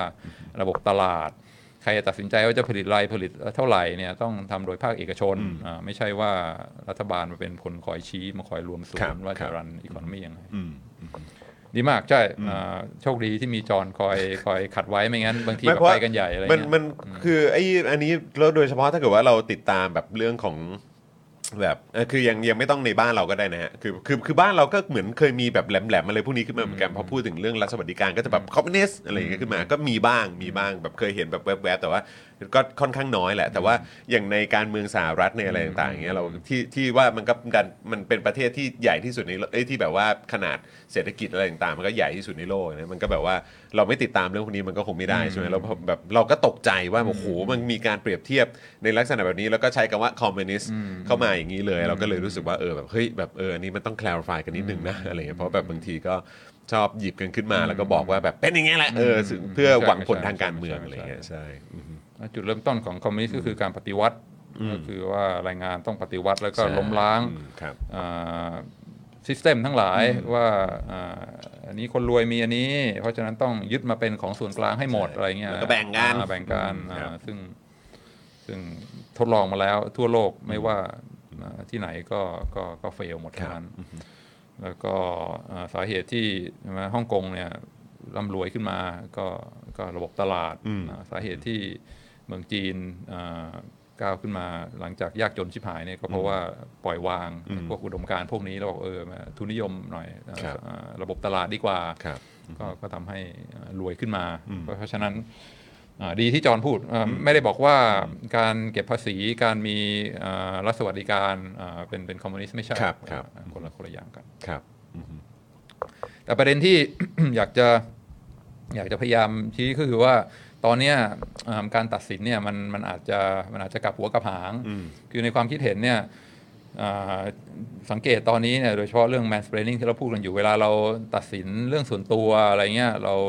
เรามักจะตัดสินจากผลคือความรู้สึกว่าเรารู้สึกยังไงอืมอ่าตัดสินโดยโดยผลอ๋อไม่มองโอเคเจตนาครับแต่เวลามองนโยบายสาธารณะเนี่ย อย่างเช่นคอมมิวนิสต์อะไรเนี่ยเราตัดสินโดยบอกว่าเฮ้ยเจตนาเขาดีแม้ว่าผลมันจะชิบหายก็ตาม คือคือมันกลับกันเปล่าวะคือตามหลักเนี่ยใช่มันใช่มันต้องใช่คนละแบบกันนะอืมใช่ใช่ใช่ใช่คือในเรื่องส่วนตัวเนี่ยจะตัดสินใครเนี่ยมันต้องมันต้องดูพยายามมองที่เจตนาเขาอืมคือโอเคผลความเจ็บช้ำน้ำใจ ความรู้สึกโดนเหยียดดูถูกในใจเนี่ยมันต้องเออเอาไว้ก่อน แล้วก็คือเหมือนเหมือนตัดสิน คอมมิวนิสต์ไอเดโอโลจีว่าเฮ้ยเจตนาเขาอาจจะไม่ใช่ก็ได้นะ แล้วก็ give benefit of the doubt เพราะว่าความเสียหายเนี่ยมันเกิดจากการแบบว่าบิวความเจ็บปวดในใจของเราเองใช่ไหมอ่าเพราะฉะนั้นเรื่องส่วนตัวเนี่ยมันต้องพยายามคิดถึงเจตนาของคำพูดของการกระทำของเขาให้ให้ให้มากที่สุดพอถึงนโยบายสาธารณะเนี่ย เอาไม่ต้องเอาเจตนามาพูดกันนะอ่าไม่ไม่ต้องมาบอกว่าเจตนาดีนะอ่าทำอะไรแล้วแบบว่า เพราะมันวัดไม่ได้ไหมอ่าคือคิดว่าอย่างนี้ไหมฮะอ่าคือคิดว่าคือแบบเจตนาในสิ่งที่แบบว่าเหมือนแบบคือมันซึ่งมันเกี่ยวข้องกับทุกคนน่ะอืมอืมเพราะเพราะการตัดสินเจตนาอืมวันออนวันน่ะบุคคลต่อบุคคลเนี่ยมันอาจจะมันอาจจะยังพอวัดกันได้อืมอืมเพราะเราเพราะวัดกันที่ความรู้สึกความสนิทสนม ความเข้าใจอืมอืม ความรู้แบ็กกราวของแต่ละคนอืมอะไรเงี้ยอืมแต่พอแบบพอมันมันเป็นเรื่องของคนแบบในกลุ่มใหญ่เนี่ยอ่าการวัดเรื่องของเจตไม่นาได้มันเป็นไปไม่ได้เลยเอาใช่ไหมมาเป็นข้อแก้ตัวไม่ไม่ได้ เจตนาดีแต่ว่าทำชิบหายหมดนี่ไม่ได้ บอกว่าเฮ้ยเจตนาบริสุทธิ์ต้องทำการปฏิวัติล้มล้าง แล้วก็เอ่อเดี๋ยวจะออกแบบระบบใหม่เองแล้วทุกอย่างจะดีขึ้น เจตนาดีเท่าไหร่ไม่สน แต่ว่า แม่งเกิดโศกนาฏกรรมคนล้มตายเท่าไหร่เนี่ยอันนี้ไม่ได้อันนี้คือที่สอนนักเรียนในวิชาอ่าเศรษฐศาสตร์เป็นประจำก็คือว่าไอ้ invisible hand of the market เนี่ยคือทุกคนก็ตั้งหน้าตั้งตาทำอ่าธุรกิจอ่าซื้อขายเพื่อประโยชน์เพื่อกำไรส่วนตัว แต่ว่าสุดท้ายอ่าระบบตลาดการแข่งขันอะไรเนี่ยมันก็ทำให้เออเศรษฐกิจโดยรวมอ่าดีขึ้น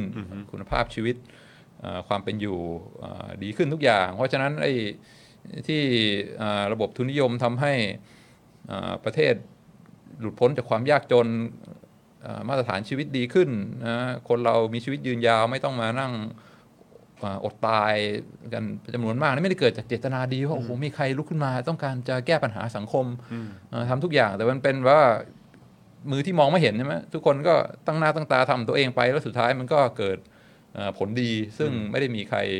ดีไซน์หรือคาดหวังไว้เออแต่ว่าอันนี้มันวัดผลกันได้มันเห็นผลอ่าอืมแต่ไอ้พวกเจตนาดีจะเข้ามาปฏิวัติเปลี่ยนแปลงทุกอย่างเนี่ยเอ่อเจตนาแม่งดีชิบหายเลย แต่ว่าผลเนี่ยโศกนาฏกรรมคนตาย เพราะฉะนั้นเวลาตัดสิน social policy เรื่องนโยบายอะไรพวกเนี้ยไม่ต้องเอาเจตนามาพูดกัน เราดูกันที่ผลอ่าดูกันที่ผล แล้วก็เจตนาไว้ต่างหากอ่าศึกษาดูว่าผลมันน่าจะออกเป็นยังไงนะ เราเคยพูดกันทีหนึ่งใช่ไหมว่า ผู้นำที่ดีไม่ไม่จำเป็นต้องเป็นคนดีก็ได้อืมอ่าอืมพูดกันทีนึงว่าบางทีว่า คนที่เราคิดว่าเป็นคนดีจริง ๆ จิตใจดีอะไรเงี้ยพอมาเป็นผู้นำแล้วแบบว่า ชิบหายทำอะไรไม่ได้ ส่วนคนที่แบบว่า โอ้โหถ้าให้เลือกเป็นเพื่อนไม่เอานะอ่าแต่ว่าพออยู่ในตำแหน่งผู้นำเนี่ยกับกับทำหน้าที่ได้ดีอันนี้มันก็อาจจะเกี่ยวข้องด้วยว่า อาพอถึงเรื่องสาธารณะเรื่องนโยบายของสังคมคนส่วนรวมเนี่ยอย่าอย่าเอาเรื่องเจตนามามาตัดสินกันอ่าอ่าดูดูดูที่ผลเป็นหลักอ่าแต่ว่าตอนนี้มันเหมือนเหมือนเหมือนกลับกันไงก็เลยก็เลยอยากโอ้จะเห็นภาพครับเห็นภาพมากเลยเออที่อาจารย์วินัยแบบอธิบายมานี่แบบเคลียร์แต่ว่าไอ้ไอ้แมนสเปนนิ่งที่เราแบบเห็นกันเยอะอะคือแบบอย่างอย่างถ้าตัวบุคคลบุคคลกับบุคคลใช่ไหมอืม หรือว่าแมนสเปนนี่มันเกิดขึ้นในแบบทุกครัวเรือนอยู่แล้ว หรือว่าแบบเขาเรียกอะไรในในในระดับครัวเรือน คืออาจารย์วินัยคิดว่ายังไง เพราะว่าไอ้ที่เห็นแบบมีเป็นประเด็นกันค่อนข้างขึ้นมาเยอะเนี่ย มันจะเป็นแบบเหมือนแบบอารมณ์แบบประมาณว่า แบบเหมือนผู้สัมภาษณ์กับผู้ให้สัมภาษณ์อะไรอย่างเงี้ยเออ แต่คือแบบจริง ๆ แล้วอันนี้ต้องถามคุณผู้ชมด้วยนะเออว่าว่าหรือว่าจริง ๆ แล้ว mansplaining ก็คือสิ่งที่มันเกิดขึ้นในระดับครัวเรือนนั่นแหละแบบระดับแบบสามีภรรยา ระดับแบบเอ่อระดับแฟนกันอะไรแบบเนี้ยเออมันมันเป็นในลักษณะคือเพราะผมเราอาจจะมีความแบบเขาเรียกอะไรอะถูกเน้นย้ำมากว่าจะต้องให้ให้เกียรติกันพอสมควรอะอืมเออผมก็เลยไม่แน่ใจว่าเออแบบมันเป็นเรื่อง ปกติที่มันเกิดขึ้นเห็นกันเยอะหรือเปล่าอืมตรง part เนี้ยอืมเอออพอพออาจารย์วินัยหยิบยกขึ้นมาว่าเฮ้ยแบบกับคนรู้จักกันน่ะ คนใกล้ชิดกันน่ะอืมเออ ดูกันที่ต้องเจดูตที่นาเจตนาเว้ยเอออ่าใช่ไหมฮะแต่ว่าก็คือแบบบางทีมันลืมไงพอแบบว่า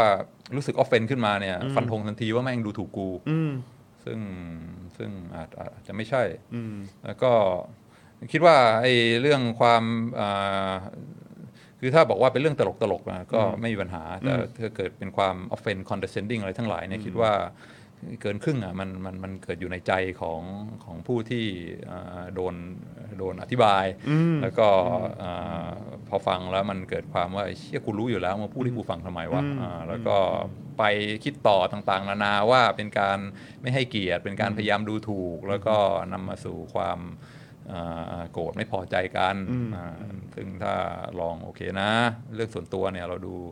ที่เจตนาแล้วก็พยายาม give benefit of the doubt ว่าเอ้ยบางทีอ่าเพื่อนเราที่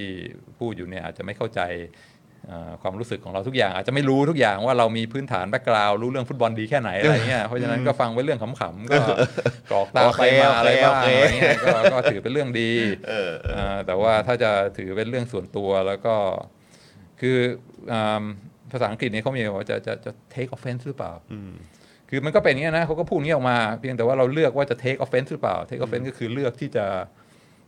เอามาเป็นความโกรธ ตีความแล้วก็ตีความให้เราอ่ให้ให้เราโกรธหรือเปล่า ถ้าถ้าไม่เลือกก็บอกว่าเออขำๆนะไหนลองฟังดิอ่าเรื่องนี้กูรู้ดีอยู่แล้วดูซิว่ามันจะอธิบายอ่าอ่ากด off site ได้ถูกจริงหรือเปล่า ลองฟังขำๆดู มันก็อาจจะต้องไม่ไม่เกิดมาเป็นเรื่องที่อ่าโกรธแค้นกันเรื่อง political ใหญ่โตอ่าอย่างที่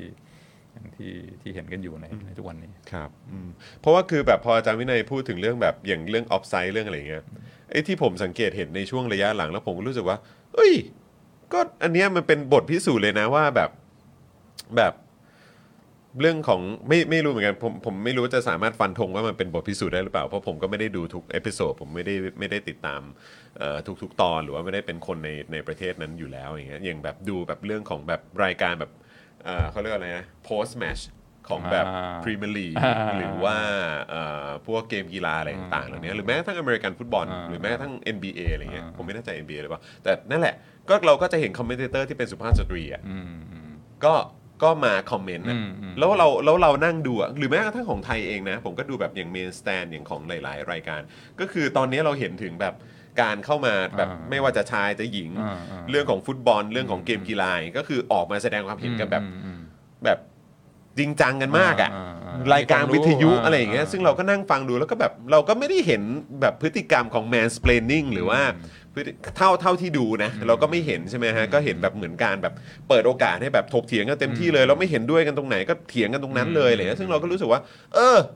มันก็ enlighten อ่าเออมันแบบมันก็มันก็เกิดขึ้นนี่หว่าแล้วก็คือแบบโหยคอมเมนเตอร์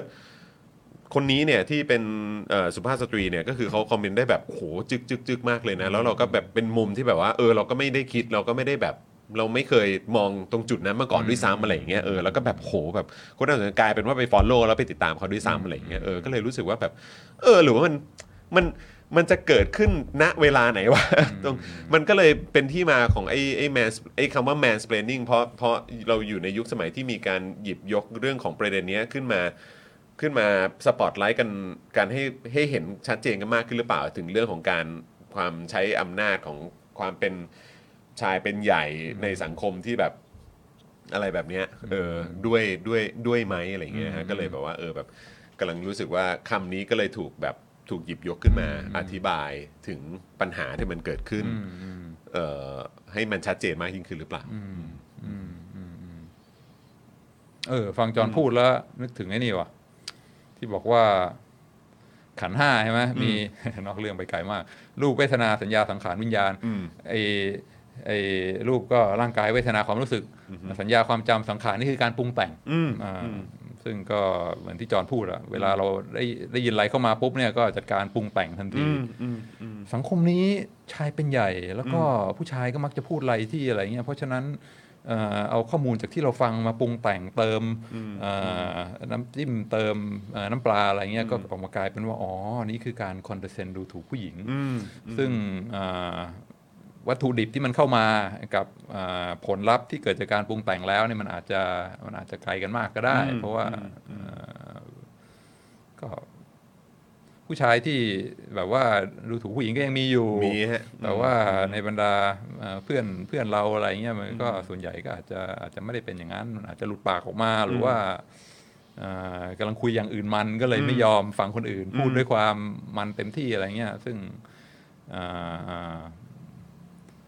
ถ้าถ้าเราหันไปมองว่าเฮ้ยเจตนาของเขาคืออะไรกลับมาถอยกลับมาคิดอย่างโอเคเขาอาจจะการการปรุงแต่งพวกนั้นก็อาจจะน้อยลง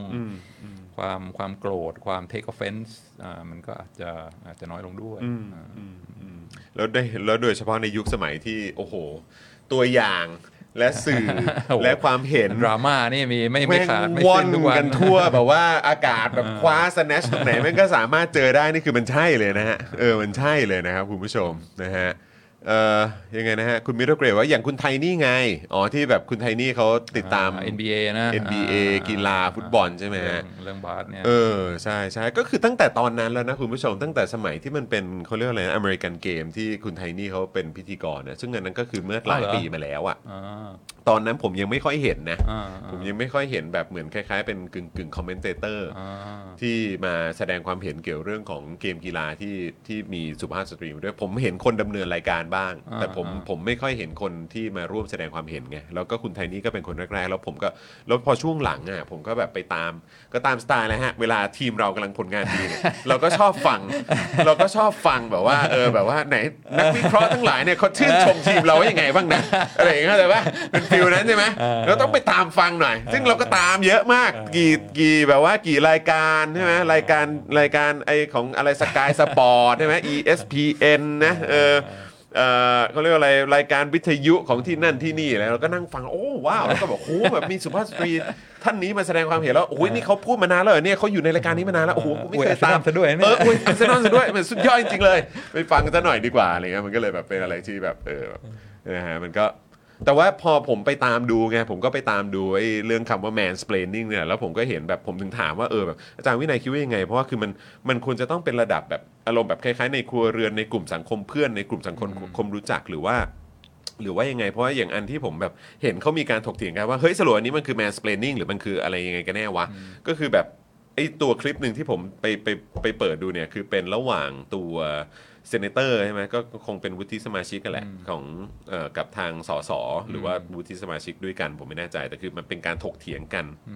ในระดับกรรมาธิการของสภาออสเตรเลียเออแล้วก็คือทางตัวเอ่อสุภาพสตรีเนี่ยที่เป็น senator ผู้หญิงเนี่ยเขาก็บอกว่า เฮ้ยคุณที่คุณพูดอยู่เนี่ยมันคือการ mansplaining ฉันอยู่นะ ซึ่งเขาบอกแล้วตัวตัวสสผู้ชายบอกเฮ้ยเดี๋ยวก่อนมัน mansplaining ยังไง คือแบบว่าฉันก็ แบบอธิบายแบบว่าเป็นแบบปึ๊บปึ๊บปึ๊บปึ๊บว่าขั้นตอนมันเป็นยังไงเลยเขาบอกก็นั่นแหละมันคือแบบมันมันมันเป็นการ mansplaining ซึ่งเราก็เลยแบบเฮียคือยังไงวะเนี่ยคือแบบเออถ้าเป็นผู้ชายอธิบายอะไรนี่ระวังนะเว้ยใช่แล้วก็คือแบบว่าแล้วมันก็เลยมีการมีการเอ่อแบบพูดกันต่อในแง่ของว่าเออในยุคสมัยนี้ ตัวเอ่อถ้าเกิดว่ามีการลงสมัคร เลือกตั้งกัน แล้วฝั่งหนึ่งเป็นเอ่อเพศชาย ฝั่งหนึ่งเป็นเพศหญิงเนี่ยเขาบอกว่าคือฝั่งของเพศชายในยุคสมัยเนี้ยจะจะต้องระมัดระวังมากนะเออเพราะว่าคือแต่ละอย่างที่คุณพูดหรือการแสดงออกของคุณเนี่ยมันจะถูกแบบว่าตีความไปในเชิงแบบว่าเออแบบเฮ้ยคุณให้เกียรติหรือเปล่า คุณแบบมีความแบบว่าในใจคุณมันมีความแบบเหมือนเหยียดหรือเปล่าเหยียดหรือเปล่าอ่า สังคมชายเป็นใหญ่หรือเปล่าหรืออะไรแบบเนี้ยเออก็เลยแบบว่า เออ ประเด็นพวกนี้มันเรา เราจริง ๆ มันควรจะถูกหยิบยกขึ้นมาพูดกันมากขึ้นนะเออเพราะว่าแต่กลับกลายเป็นว่าบางทีอะมันจะมีความกลัวมากกว่าเฮ้ยกูไม่พูดเรื่องนี้ดีกว่า เพราะไม่งั้นเดี๋ยวแบบจะโดนจะโดนตราหน้าทันทีเลยว่าทัวร์คุณลงเป็นแบบอ่าเออแบบเฮ้ยคุณไม่ให้คุณไม่ให้เกียรติเอ่อเพศตรงข้ามหรือว่าแบบเพื่อนร่วมสังคมของเราหรือเปล่าอะไรอย่างเงี้ยเออซึ่งแต่พอมานึกย้อนอีกทีคือจริงๆแล้วมันอาจจะไม่ใช่มันอาจจะไม่ใช่แค่เรื่องของว่าเรื่องของเพศละมันอาจจะเป็นเรื่องของว่าตัวคุณเองให้เกียรติ ให้เกียรติแบบว่ามนุษย์ที่ที่อยู่ตรงข้ามคุณอย่างไรบ้างอะไรอย่างเงี้ยเออแล้วคุณนึกถึงแบบนึกถึงแบบสิ่งที่เขาเจอมาด้วยหรือเปล่าอะไรเงี้ยเออมันก็เลยแบบเหมือนจะต้องเป็นการเอ่อแสดงออกอืมที่แบบจะต้องมีความชัดเจนแล้วก็ต้องเคลียร์แล้วก็ต้องแบบว่าระมัดระวังมากยิ่งขึ้นด้วยนะอืมอาจารย์วินัยคิดว่ายังไงคิดว่ามันแบบ ในในในยุคสมัยนี้รายละเอียดพวกนี้มันมันมันเป็นสิ่งที่เราจะต้องติดตามกันอย่างเข้มข้นมากขึ้นหรือเปล่าฮะอืมก็ ใช่ต้องมีความเซนซิทีฟด้วยว่าคนฟังรู้สึกยังไง อืมอืมอ่าใช่ก็ก็เป็นหน้าที่ของของผู้พูดว่าครับต้องต้องต้องมีความต้อง sense ว่าความรู้สึกของคนฟังเป็นยังไง ครับ แล้วก็อ่ามีความอ่อนไหวต่อเรื่องนี้อ่า พอจอมพูดแล้วคิดไปถึงเรื่องว่าอ่าที่เขาคุยกันเรื่อง stand-up comedy สมัยใหม่อืมที่เขาบอกครับว่าถ้ามันถึงจุดที่ว่าห้ามพูดอะไรที่สร้างความ offend ต่อใครเลยเนี่ยก็ก็ไม่ต้องมีมี stand-up comedy แล้วอืมอืมเพราะว่าคนฟังเป็นพันคนเนี่ยพูดอะไรออกมาไม่ว่าพูดอะไรก็ตามมันก็ต้องมีคนสักคนหนึ่งแหละที่ที่รู้สึกว่า as offensive อะไรเงี้ครับเพราะฉะนั้นมันก็ต้องก็ต้อง balance กัน คนพูดก็ต้องมีความอ่าอ่อนไหวด้วยถึงจุดหนึ่ง แต่ก็ไม่ใช่อ่อนไหวจนสุดโต่งว่าเออพูดอะไรก็ไม่ได้ เพราะถ้าจะคิดลึกจริง ๆ ว่าจะทำให้คนฟังสามารถเอาไปตีความอะไรในในทางลบได้หรือเปล่า สุดท้ายคงคงพูดอะไรไม่ได้สักอย่างอ่าอ่าคนฟังก็ต้องก็ต้องมีความเขาเรียกว่าเอ่อ give the benefit of the doubt บางทีเขาพูดออกมาเขาไม่ได้มีเจตนาร้ายอะไรเราก็ต้อง เออ let it go ช่างแม่งบ้าง มันจะได้มันจะได้คุยกันได้อ่าซึ่งรู้สึกว่าตอนนี้มันเริ่มจะไปทางที่แบบว่า คนพูดมึงรับผิดชอบอะไรนะ พูดอะไรออกมาถ้าเกิดว่า cause offense ให้ใครเนี่ยมึงผิดนะอะไรเงี้ยซึ่งซึ่งมันอาจจะมากเกินไปโหแต่ชอบมากเลยนะเอ่อ คุณผู้ชมเอ่อที่แบบว่าเมื่อกี้เราคุยกันเกี่ยวกับเรื่องของแบบเออถ้าเราพูดกันถึงนโยบาย เราพูดถึงแบบเรื่องของสาธารณะอะไรแบบเนี้ยแล้วแบบว่าเราจะมาพูดกันถึงเจตนาไม่เจได้ตนากันไม่ได้อ่เพราะว่าอคือไปผลเลย not ผ on ล the ที่ table ผลที่มันวัดเนี่ยมันวัดกันคือมันต้องวัดกันที่ผลน่ะเออแล้วถ้าผลออกมาเป็นอย่างไรอะเราก็มันคือหลักฐานน่ะใช่มันคือหลักฐานใช่ไหมฮะใช่เออใช่ซึ่งบางทีแบบว่าผู้นำที่ทำความชิบหายอะไรเงี้ยแล้วบอกว่าเฮ้ยเขาเจตนาดีเนี่ยมันมันมันฟังไม่ขึ้นมันมันมันไม่ใช่ ไอ้พวกเจตนาดีเนี่ยเอาไว้ใช้กับเพื่อนอืมกับอืมกับคนใกล้ตัว แต่ว่าอย่าเอามาใช้กับกับนโยบายสาธารณะอืมอืมโอ้โหครับผมนะฮะขอดูคอมเมนต์หน่อยนะฮะอ่าอ่าเรามาดูคอมเมนต์กันหน่อยนะครับว่าอ่าคุณผู้ชมมีความคิดเห็นว่าอย่างไรกันบ้างนะครับ คุณสิริพัฒน์บอกว่ามันต้องถกเถียงกันได้เป็นเรื่องปกติเออครับผมคุณดาร์คแคนนอนบอกว่าอยากให้วิเคราะห์กรณีการแบนแฮร์รี่พอตเตอร์ด้วยครับ เท่าที่อ่าน เหมือน JK อธิบายแนวคิดตัวเองไปเท่าไหร่เสียงสะท้อนก็ยังออกมาเป็นการเหยียดเพศตลอดเออเอออันนี้เดี๋ยวเดี๋ยวต้องขอไปดูหน่อยนะครับ เพราะว่าก็ก็จะแบบว่าไม่ไม่สนับสนุนเรื่องเรื่องอะไร transition เรื่องใช่ไหมอ่าใช่ใช่ฮอร์โมนใช่ บล็อกเกอร์อะไรทั้งหลาย ใช่ครับผมนะครับเดี๋ยวอันนี้อันนี้อาจอาจอาจจะต้องไปดูเพิ่มนิดนึงนะครับ แต่แต่อย่างที่คือตอนนี้ที่เขามีการเอาตัวเลขออกมาคือกลายเป็นว่าไอ้ ประเด็นนี้กลับกลายเป็นทำให้ตัวเกมอะขายดีขึ้น หรือคนเล่นเล่นเยอะขึ้นไอ้เราก็แบบเออเอยเออเดี๋ยวต้องเดี๋ยวเดี๋ยวเดี๋ยวเดี๋ยวต้องไปดูกันหน่อยกระแสตีกลับเออกระแสตีกลับคือยังไงวะเนี่ยเออนะครับแต่ว่าก็ผมเห็นเห็นเป็นช่วงๆอะผมอาจจะไม่ได้ติดตามแบบตลอดเวลาก็เลยแบบไม่แน่ใจนะครับเอิ่ม คุณ breaking limit บอกว่าไม่คุ้นเวลานี้เลยครับแหมเราก็มาทุกเช้า ทุกเช้าวันจันทร์ จันทร์เว้นจันทร์ครับ เออนะฮะกับอาจารย์วินัย exclusive กับอาจารย์วินัยไปนะครับนะฮะก็เดี๋ยวเจอกันได้แบบอาทิตย์เว้นอาทิตย์นะครับนะฮะเออ trans is trans ของ JK น่าสนใจนะเออครับผมคุณเคนบอกมานะครับเออขอดูคอมเออขอดูคอมเมนต์ด้านบนหน่อยได้ไหมครับพี่ใหญ่ แล้วก็เห็นเมื่อกี้มีเมมเบอร์ใหม่ด้วยปะใช่ไหมเออมีครับแต่อะ นานมากแล้ว อ๋อครับผมต้องขออภัยเมื่อกี้อยู่ในช่วงตอนที่เรากำลังใช่ แบบว่าพูดคุยอย่างเมามันใช่ไหมครับ เอผมอหาเมานะฮะส์ก่อนอะโอเคเออนะฮะลองลองเลื่อนขึ้นหน่อยก็ได้นะครับ ผลมาก่อนถ้าไม่ดีค่อยหยุดเออเอาคำมันชัดเจนกว่าคุณธนาโนนบอกนะครับเออเจตนาดี มาถึงปีที่ 9 จับคนเห็นต่างไปเพียบเลยจ้าครับผมคุณมินิบอกมานะครับเออนี่ได้ยินบ่อยใช่เขาทำไม่ใช่ perfect นะ แต่ว่าเขาเจตนาดีเออไม่ได้ไม่ได้ไม่ได้ไม่ได้นะครับเอ่อนาซีมันไม่มีอะไรให้แยกออกมาได้เหมือนแยกสังคมนิยมจาก commie อ่าครับผมเอ่อเจตนาดีแต่ระดับจิตใจคนยังสูงส่งไม่พอคุณนี่นี่บอกมานะครับ กีฬาที่พอจะเป็น socialist คือกอล์ฟมีแฮนดิแคปนะฮะเอออ๋อ คือถ้าคนหนึ่งแฮนดิแคปต่ำกว่าก็ต้อง ก็ต้องแบบว่าอ่าตีให้น้อยครั้งกว่าอ๋ออ่าถึงจะถึงจะชนะเพื่อนได้อะไรเงี้ยโอ้โหอ่าครับผมอ่าแม่เออเฮ้ยพยายามสร้างความเท่าเทียมคนครับตีเก่งผมคนตีไม่เก่งครับอ่าผม ตอนนี้ก็เห็นมีซีรีส์ใหม่ในใน Netflix นะเออเรื่องเรื่องกอล์ฟเนี่ยนะครับก็เขาไม่รู้มันชื่อว่าอะไรนะ Full Swing หรืออะไรผมไม่แน่ใจเออแต่เดี๋ยวเดี๋ยวคิดว่าเดี๋ยวจะไปลองดูเหมือนกัน ผมนั่งดูตอนนี้พวกซีรีส์ที่มันเป็นเกี่ยวกับกีฬาของ Netflix นี่ก็ดีๆ หลายอันเหมือนกัน ใช่ไหมฮะที่เป็นของบาสเกตบอลอ่าอ่า Redeem F1 Team อ่าใช่ไหมฮะอ่า Dream Team หรือว่าอะไร The Last Dance อ่าอะไรอย่างงี้ใช่ไหมฮะอ่าหรือว่าแบบเนี่ย พวก F1 พวกเอ่อเทนนิสอะไรอย่างนี้ก็มีด้วยเหมือนกัน หรือว่าไอ้พวกแบบการแข่งกีฬาอะไรต่างๆ ก็มีด้วยนะครับ ก็สามารถไปดูได้ คุณป้าป่าทัวร์บอกว่านึกถึงข่าวจับบอร์ดเกมในภาคใต้ ของไทยเมื่อไม่นานมานี้อ๋อบอร์ดเกมครับผม คุณมิรเกรบอกว่าอยู่ที่การอธิบายการพูดด้วยหรือเปล่าครับเอออเนอะมันมันมันเกี่ยวกับเรื่องของการแสดงออกด้วยหรือเปล่าเนอะเพราะว่าคือไอ้ case case กรณีศึกษา หรือว่าเคสที่เขาเอามาแขวนเอามาแบบโพสต์กันในในโซเชียลหรือว่าในในอย่างแบบ YouTube หรืออะไรพวกนี้ที่ผมดูกันเนี่ย ก็คือส่วนใหญ่มันจะเป็นเรื่องของแบบการเรื่องของ ลักษณะการแสดงออกอะ่ะ อย่างที่ผมบอกมีการพอพอพอพอพอพอหยุดหยุดพูดอะไรอย่างเงี้ยซึ่งเราก็มีความรู้สึกว่าคือกูไม่รู้ว่าอันนี้มัน mansplaining นะแต่กูรู้ว่าอันนี้มันมารยาทไม่ดีอะคือมันแบบตามความรู้สึกเราเราเรารู้สึกอย่างนั้นเลยอะคือดูแบบไอ้เหี้ยคือแบบคือ ถ้าผู้ชายผู้หญิงคือทำอย่างเงี้ยคือกูเอาตรงๆคือกูก็รู้สึกว่าแม่งก็คือมารยาทไม่ดีอะเออสเปรนิ่งเป็นคำใหม่ ที่จอมเออพูดถึงเนี่ยน่าจะเป็นแบบว่าสำเนียงสอภาษากริกิยาริยาสอดสกุลาเออใช่ซึ่งอันก็นั้นเราก็ไม่แบบน่าจะใช่เรื่องอืมเรื่อง mansplaining ใช่ไหมฮะ อืม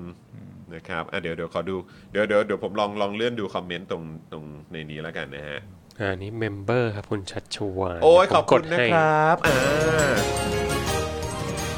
ชัชตอนวาะครับ ตอนนี้มีซาวแล้วฮะอาจารย์วินัยตอนนี้เราเรามีซาวแบบว่าเอ่อเชิดชูอ๋อ member ใหม่นะฮะและผู้สนับสนุนของเรามี sound นะฮะ effect ใครเขาแบบว่า super chat เข้ามาเราก็ต้องแบบนี่นะครับนะฮะเอ่อ คุณเดลี่ไลฟ์นะครับบอกว่าแต่ความเท่าเทียมแบบคนเท่ากันในแบบประชาธิปไตยมันเป็นไปได้มากที่สุด คือสิทธิในความเป็นมนุษย์เท่ากันมีสิทธิ์มีเสียงเท่ากัน ไม่ใช่เท่ากันทุกอย่างแบบคอมมิวนิสต์อ๋อครับผมนะครับ ตรงเกินไป ถ้าแบบใหญ่ๆเนี่ยแหละครับ มันจะมีปัญหานะครับ คุณไทเกอร์เอสบอกมานะครับ คุณธนาหนุ่มบอกว่ารวมศูนย์จนใหญ่เทอะทะ อืมครับผม คุณธนาหนุ่มบอกว่าแบบนี้เรียกว่าเอาคอมมิวนิสต์มาบังหน้าไหมเออนะครับเออสวัสดีค่ะทั้งสองท่านสวัสดีคุณ PJ Design ด้วยนะครับเออ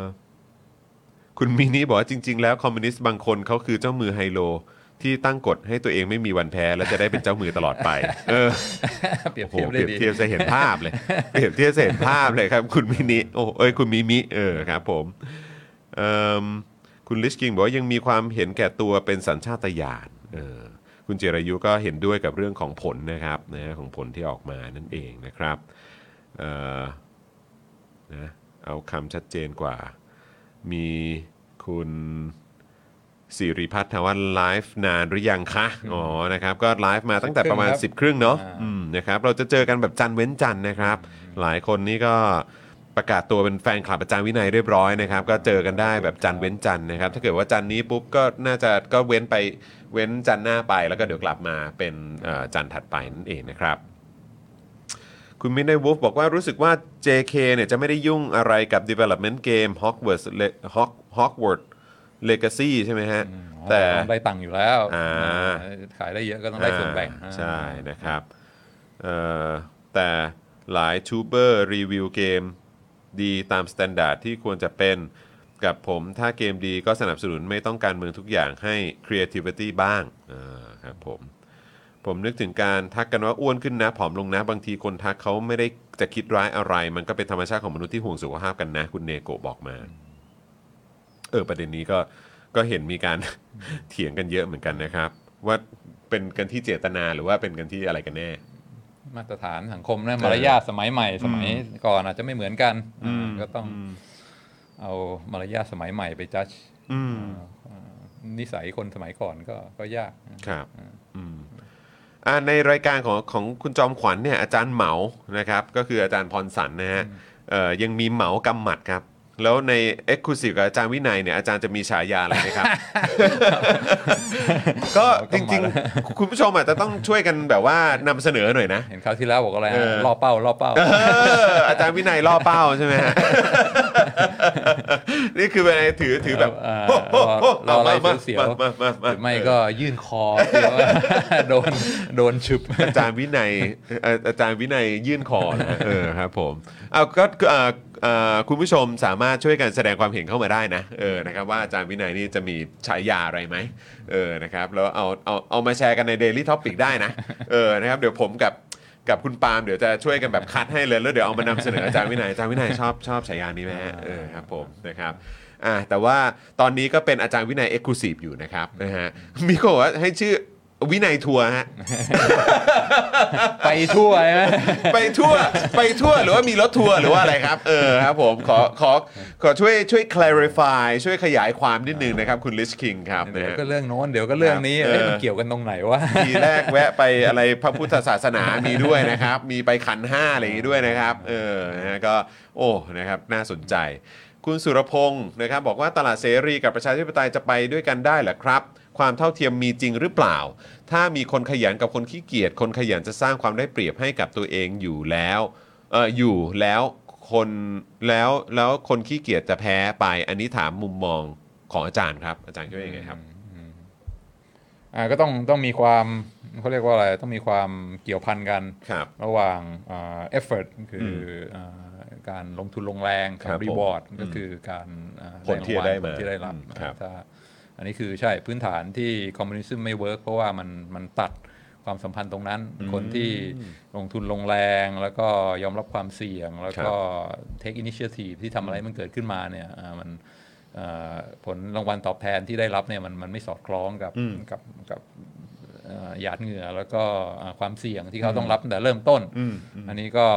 ประวัติศาสตร์แสดงให้เห็นครั้งแล้วครั้งเล่าว่าคนเราไม่ใช่เทวดาที่จะอ่าทำอะไรเสียสละได้ไปเรื่อยๆ again and again โดยที่ไม่ไม่ไม่ไม่ได้รับอะไรผลตอบแทนที่มองว่าแฟร์ครับเพราะฉะนั้นก็อันนี้ก็คือใช่ครับ อันนี้ก็คือแก่นเลยว่าทำไมคอมมิวนิสต์มันมันไม่ work ถ้าอยากจะให้คนลุกขึ้นมาใช้ความสร้างสรรค์อ่าออกอ่าทุ่มทุนเอ่อ แรงกายแรงใจทำอะไรขึ้นมาใหม่ เพื่อเป็นประโยชน์อ่าต่อคนจำนวนมากเนี่ยมันก็ต้องมีมีรางวัลที่สมน้ำสมเนื้อกับเขาด้วยอ่าอันนี้ก็คือพื้นฐานใช่เลยครับ อันนี้คือหัวใจว่าทำไมว่าทำไม communism ไม่ work เห็นเกณฑ์นเกนพอจับคนเข้า commune แล้วบอกว่าอ่าทำงานไปนะ เดี๋ยวสุดท้ายได้ผลออกมาเท่าไหร่ก็มาแบ่งเท่า ๆกัน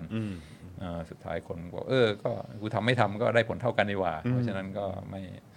ไม่ไม่ไม่ตั้งอกตั้งใจมาก ก็นำมาซึ่งความความเจ๊งความชิบหายความอดตายเออมันมีอีกเรื่องหนึ่งที่ผมรู้สึกแบบเออแบบจริงๆ อยากถามอาจารย์วินัยแต่ผมไม่แน่ใจว่าอาจารย์วินัยแบบเออจะอยากอยากแสดงความเห็นไอ้เรื่องนี้หรือเปล่า ไม่ไม่ไม่ไม่ไม่มันมันมันมันไม่ใช่อะไรคือมันเป็นประเด็นคือเพราะว่ามันมันเป็นเรื่องที่ไม่ได้เกี่ยวข้องกับที่เราคุยกันตรงนี้สักเท่าไหร่เออแต่ว่ามันเป็นเรื่องที่แวบขึ้นมาในผหัมวแวบขึ้นมาได้ คือพอดีเมื่อสัปดาห์ที่แล้วผมเห็นข่าวมันมีประเด็นเกี่ยวเรื่องของอีลอนมัสเนี่ยเอ่อ บอกกับทางเพนตากอน หรือว่าเอ่อทางกลาโหมของสหรัฐบอกว่า เฮ้ยคุณถ้าเกิดว่าคุณน่ะเอ่ออยากจะให้ผมแบบสนับสนุนในเรื่องของ Starlink อืมกับทางยูเครนเอ่อแนวหน้าอ่า ของเอ่อในสนามรบของยูเครนเนี่ยคุณต้องช่วยผมจ่ายหน่อยนะอ่าอ่าเพราะว่าที่ผ่านมาเนี่ยผมช่วยสนับสนุนไปทำฟรีแต่ผมอ่าฟรีมาตลอดเลยอ่าแล้วตอนนี้คือผมก็จะไม่ผมก็คือผมรู้ว่าคือเขาไหวแหละ แต่คือเขาแบบว่าในในในแง่ธุรกิจอะมันก็มันก็คือมันก็เข้าเนื้อใช่ไหมครับแล้วพอตอนนี้เนี่ยเขาก็เลยบอกว่าเฮ้ยทางกลาโหมอะ ยูต้องยูต้องมาสนับสนุนหน่อย ซึ่งทางกลาโหมก็ยังดูแบบนิ่งๆ ดูแบบยังไม่อืออะไม่อะไรอะไรเงี้ยเหมือนแบบเนียนๆปล่อยเบลอไปอะไรเงี้ยเออแล้วคือทางเซเลนสกี้เองก็แบบก็ออกมาโวยว่าเฮ้ยคุณจะไม่ช่วยพวกเราเหรออะไรเงี้ยซึ่งแบบใน part ของอีลอนมัสก์เองก็คือแบบกูเป็นนักธุรกิจไอ้เหี้ยแล้วคือแบบเออไอ้ช่วงที่ผ่านมาก็คือเป็นปีแล้วใช่ไหมฮะเพราะมันครบมันครบปีแล้วใช่ไหมฮะเออกับการสงครามครั้งนี้เนี่ยก็คือแบบกูกูก็แบกรับตรงจุดนี้มาตลอดเลยนะอะไรเงี้ยเออคืออาจารย์วินัยคิดว่ายังไงบ้างเอออมอืม น่าสนใจน่าสนใจ เพราะว่าก็คือแบบทุกอย่างมันมีต้นทุนนะเนาะอ่าเออใช่ใช่ไหมครับใช่เออใช่เรื่องของการส่งเรื่องของการบริการเรื่องของอะไรต่าง ๆ เหล่านี้เนี่ยอืมแต่คือตอนนี้ก็คือแบบโอเค ทางฝั่งเขาก็บอกเฮ้ยแต่คุณจะไม่ช่วยเราหน่อยเลยเหรออะไรเงี้ยไอ้ทางทางเออเซเลนสกี้อ่าแบบก็โวยมาอย่างนั้นไงอ่าทางอีลอนมัสก็คือแบบจะยังไงแล้วคือทาง กลาโหมสหรัฐก็ดูแบบนิ่งอ่าๆอะไรอย่างนี้ไปอะไรเงี้ยอ่าเออแต่นาโตอะไรพวกนี้ก็แบบอะยังส่งอาวุธใช่ไหมฮะเอ้ยพวกแบบเยอรมันก็ส่งอาวุธ อเมริกาก็ส่งรถถังส่ง Javelin ส่งนั่นนู่นนี่ไปเนี่ยแต่คือแบบพอเรื่องนี้ปุ๊บซึ่งเขาบอกว่ามันจำเป็นมากๆอืมอืมคือทางเซเลนสกี้เอง หรือว่าทางอ่อยูเครนเองก็บอกไม่มีจำเป็นประเด็นนี้ลำบากมากมากจำเป็นมากอ่าๆจำเป็นจริงๆ เพราะในเรื่องของการสื่อสารด้วย รวมไปถึงเรื่องเรื่องของการแบบ เนี่ยการทำการทำสื่อสร้างกำลังใจให้กับคนยูเครนด้วยกันอะไรเงี้ยเออนี่มันสำคัญมากแต่คือแบบกลายกลายเป็นว่าเรื่องสำคัญแบบเนี้ยแม่งยังเถียงกันอยู่เลยว่าใครจะเป็นคนจ่ายอะอืมเออเออน่าสนใจ อันนี้น่าจะเป็นเพราะว่าไบเดนเป็นประธานาธิบดีอยู่ด้วยมั้งก็เลยพอทางเดโมแครตนี่มองอีลอนมัสด้วยความมีความหวาดระแวงอืมไม่ค่อยตั้งแต่ทวิตเตอร์แล้วใช่ไหมทฮะวิตเตอร์แล้วออเพราะฉะนั้นก็ถ้า ถ้าเอาเงินสนับสนุนอีลอนมัสก์เนี่ยก็อาจจะทำให้อ่าในในแง่ผู้สนับสนุนของพรรคเดโมแครตอาจจะไม่พอใจเท่าไหร่คิดว่าน่าอยู่ตรงนี้มากกว่า เพราะว่าเรื่องเงินเนี่ยโอ้โห เรื่องช่วยยูเครนนี่ถึงไหนถึงกันนะส่งเงินไปเอ่อเป็นเป็นพันล้านเป็นพันเลยนะพันล้านนะอืมไม่เอ่อเรื่องสนับสนุนอินเทอร์เน็ตช่วยได้อยู่แล้วเนอะเพียงแต่ว่ามันจะลุกแบดสำหรับ ฐานเสียงเอ่อในช่วงที่เข้าใกล้การเลือกตั้งหรือเปล่ามันก็อาจจะเป็นอาจจะเป็นตรงนี้หรือเปล่าอืมอืมเรื่องเงินไม่น่ามีปัญหาอยู่แล้วกลาโหมไม่มีเงินอู้ฟู่เหลือเหลือเฟือตอนตอนที่เขาซุดหนักๆผมไม่แน่ใจนะผมไม่แน่ใจว่าอาจารย์วินัยทราบไหมหรือว่าทางทางคุณผู้ชมพอจะทราบไหมจำได้ว่าเหมือนมันมีช่วงหนึ่งที่มันแบบมันซุดหนักมากคือเทสลาอ่าช่วงอ่าใช่ช่วงก่อนใช่ที่จะกลับมาใช่ช่วงนั้นใช่ซุดหนักมากแล้วก็เหมือนแบบทาง กระทรวงคมนาคมหรืออ่าหรืออะไรหรืออ่าแต่รัฐบาลสหรัฐนี่แหละก็ช่วยก็ช่วยช่วยตรงจุดเนี้ยอ่า อันนั้นมันคือในยุคของให้โลน ของทรัมป์หรือว่ายุคของตอนโอบามาผมไม่แน่ใจเนาะ โอ้ใช่ใช่รู้รู้จอห์นพูดถึงอะไรอยู่มีมีช่วงหนึงที่แบบว่าลูกผีลูกคนใช่ กำลังจะแบบว่าก่อนจะพลิกฟื้นมาได้ขนาดนี้แหละ อ่าเออใช่ไหมฮะ แต่ตอนนั้นจำไม่ได้ว่าเนอะมันคือยุคสมัยของรัฐบาลไหนนะเออ แต่ว่าตอนนั้นอีลอนมัสก็ยังไม่ได้เป็นขนาดนี้โพลาไรซ์ใช่ไหมเออใช่ใช่ยังเป็นใช่แบบว่าเออ ลงบอดี้อยู่ อืมอืมอ่า ก็น่าสนใจดี แต่เขาเคลมว่าเขาคืนหมดแล้วนะอ่า clear แล้วด้วย โอเคแหม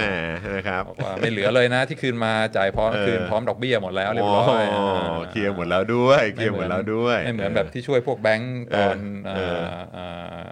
subprime พวกนั้นน่ะไม่ได้คืนเลยครับผมอ่าอืมอันนั้นต้องไปดู The Big Short ใช่ไหมใช่ป่ะใช่ป่ะเอออ่าวันนั้นใช่ไหมใช่ใช่เออใช่นะครับวันนั้นก็สามารถไปดูกันได้นะครับ subprime เออโอ้อะ อะคุณผู้ชมแหมนี่เที่ยงแล้วครับ เที่ยง 2 นาทีแล้วครับนะฮะตกลงกับอาจารย์วินัยไว้นะครับเพราะเดี๋ยวอาจารย์วินัยวันนี้มีคลาสมีสอนต่อด้วยนะครับ ผมนะครับก็โอ้วันนี้เดี๋ยวโอ้อาไปจารย์วินัยเร็วมากอะ อาจารย์วินัยอยากจะสรุปทิ้งท้ายอะไรหน่อยไหมเพราะว่าเมื่อกี้ผมผมยังผมไปตัดจังหวะอาจารย์วินัยเข้าคอมเมนต์ซะก่ไม่อนไม่ไม่คิดว่าคิดว่าจบไม่สวยแล้วอ่าอ่าโอก็เคคืก็อว่าครบถ้วนนะ คิดถึงเรื่องอาประเด็นส่วนตัวประเด็นส่วนรวมครับ อ่าประเด็นส่วนตัวเนี่ยพยายามอา มองเจตนาให้มากอืมส่วนเรื่องสังคมเรื่องสาธารณะเนี่ยเอาเรื่องเจตนาออกไปอืมอ่าอ่าแล้วก็คิดว่าดีที่คุยกับจอแล้วมีมีมีการเบรกไว้นิดหน่อยว่าเฮ้ยคอมมิวนิสต์กับสังคมนิยมไม่เหมือนกันนะ แล้วก็ต้องต้องอ่าอย่าไปเหมารวมหมดว่าอะไรที่มันเป็นในแง่อ่าเก็บภาษีมาช่วยจุนเจืออาเรื่องส่วนรวมเนี่ยมันก็ไม่ใช่ว่าตราหน้าเอาเป็นคอมมิวนิสต์ทันทีอืมอืมอืมก็ก็ใช่ แต่ว่าถ้าคอมมิวนิสต์อย่างแท้เลยว่าไม่มี no อ่า private property เนี่ยครับทดลองมากี่ครั้งก็เจ๊งทุกครั้งมีพังแต่ทุกครั้งอ่าโศกนาฏกรรมสูญความสูญเสียเกิดขึ้นตลอดนะครับนะฮะอะโอเคเออมีคนบอกแฮมเบอร์เกอร์ปี 2008แล้วครับอ่าอะ ครับ ก็อย่างอย่างที่บอกไม่ใช่ว่าทุนนิยมอ่าดีทุกอย่างเป็นเทวดา มีขึ้นมีลง มีคนเจ๊ง มีความยากจนมี แต่ว่าถ้าพูดถึงว่าอดตายกันเป็นล้าน แล้วก็อ่าชิบหายวายวอดเนี่ยอ่าไม่ไม่ไม่ไม่ไม่เคยเกิดในระบบอ่าคอมมิวนิสต์ธุธุรกิจแบบตลาดอ่าอ๋ออ๋ออ๋อเอออ่าครับผมอืมแต่ว่าก็ที่แบบพังกันมาเยอะๆเนี่ยก็จากคอมมิวนิสต์เนี่ยแหละครับเราก็เห็นกันอยู่นะครับผมนะครับ อะโอเค คุณผู้ชมแหมคุณ AE บอกว่าเดี๋ยวฟังย้อนหลังครับเพิ่งมาอะได้เลย รับรองวันนี้เจ้มจนนะครับสนุกแล้วก็หลากหลายแล้วก็ตามสไตล์อาจารย์วินัยทัวร์ครับนะฮะก็จะพาเราไปแบบว่าเอ่อเขาเรียกว่าอะไรท่องเที่ยวในไปหลากทั่วหลายสถานที่นะครับแต่ทัวร์ท้ายสุดทัวร์เราก็จะกลับมาสู่แบบว่าจุดที่เราคุยกันนั่นเองนะครับนะอะแล้วก็เดี๋ยวติดตามอาจารย์วินัยอีกครั้งหนึ่งเอ่อน่าจะเป็นเดี๋ยวขอดูวันที่ก่อนนะ ตอนนี้ยังไม่ได้นัดนะครับยังยังใช่ไหมเราฮะล็อกกันเลยไหมครับ ล็อกเราล็อกกันเลยไหมล็อกกลางรายการเฮ้ยแต่ว่าเอ่อถ้ามันจะถ้าติดเป็นวันหยุดถ้าเป็นถ้าเป็นวันที่ 6 จะเป็นวันหยุดเอ่อวันหยุดใช่นะครับครับดูทรงแล้วน่าจะเป็นเลขดีวันที่ 13 13 กับเออ27เนาะเดือนหน้าก็เดี๋ยวเดี๋ยวรอ confirm อีกทีนะครับโอเคนะว่าว่าอาจารย์วินัยจะจะได้เอ่อจะมาเจอกับเราในวันที่ 13เอ่อมีนากันหรือเปล่านะครับนี่เป็นไงนัดกันนัดกันออกอากาศเลยนะครับ นัดกันในไลฟ์สดเลยนะครับผมนะครับอะคุณสุรพงศ์ขอบคุณครับโอ้ยินดีนะครับผมนะฮะอะยังไงก็ขอบคุณคุณผู้ชมด้วยนะครับที่ติดตามพวกเรามาตั้งแต่ต้นจนจบรายการนะครับแล้วก็ฝากคุณผู้ชม ถ้าเกิดว่าโหยมองว่าเนื้อหาของเราในวันนี้ หัวข้อของเราในวันนี้น่าสนใจแล้วก็อยากจะแชร์ให้คนได้ไปฟังได้ติดตามกันต่อ อยากให้คนรู้จักอาจารย์วินัยกันมากขึ้น รู้จักรายการของของเรากันมากขึ้นเนี่ยก็กดไลค์กดแชร์กันด้วยนะครับคุณผู้ชมครับนะฮะแล้วก็เดี๋ยวเย็นนี้นะครับเดี๋ยวกลับมาเจอกันนะครับตอนห้าโมงครึ่งนะครับวันนี้ก็เดี๋ยวเจอกับผมกับคุณปาล์มได้เลยนะครับแต่วันนี้หมดเวลาแล้วนะครับวันนี้ขอบคุณอาจารย์วินัยครับมาก ๆ เลยนะครับขอบคุณครับผมนะฮะมากเดี๋ยวเรากลับมาเจออีกทีนะครับกับอาจารย์วินัยวงศ์สุรวัตรนะครับกับ e x c l u s i v e ของเรา จะเป็นวันไหนรับรองเดี๋ยวอัปเดตแน่นอนครับแต่วันนี้หมดเวลาแล้วนะครับผมจอมินยูครับอาจารย์วินัยนะครับแล้วก็แน่นอนพี่ใหญ่สป็อคดาร์กของเรานะครับพวกเราสามคนลาไปก่อนสวัสดีครับสวัสดีครับสำหรับเจ้าของเพจนะครับที่ยิงโฆษณาแล้วค่าโฆษณาแพง ค่าโฆษณาสูงสูงนะครับ ลองเอาคอร์สนี้ไปประยุกต์ใช้ได้ ตอนแรกเนี่ยผมก็ไม่คิดเหมือนกันว่ามันจะใช้กับการยิงโฆษณาได้นะครับ คือจริงๆ แล้วความตั้งใจจริงผมอะผมแค่อยากจะทำคอร์สที่วิเคราะห์พฤติกรรมของผู้ใช้งานนะครับ ในโซเชียลมีเดียเฉยๆนะฮะเพื่อให้ได้ organic reach ที่เพิ่มมากขึ้นนะครับ แต่ดันมี ผู้ใช้ที่มีประสบการณ์เขามาลองซื้อไปนะครับ แล้วเขาเอาไปประยุกต์ใช้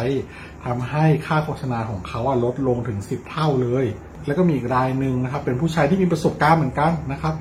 ซื้อเอาไปประยุกต์ใช้ปรากฏว่าพอปรับใช้ตามคอร์สนี้แล้วอะ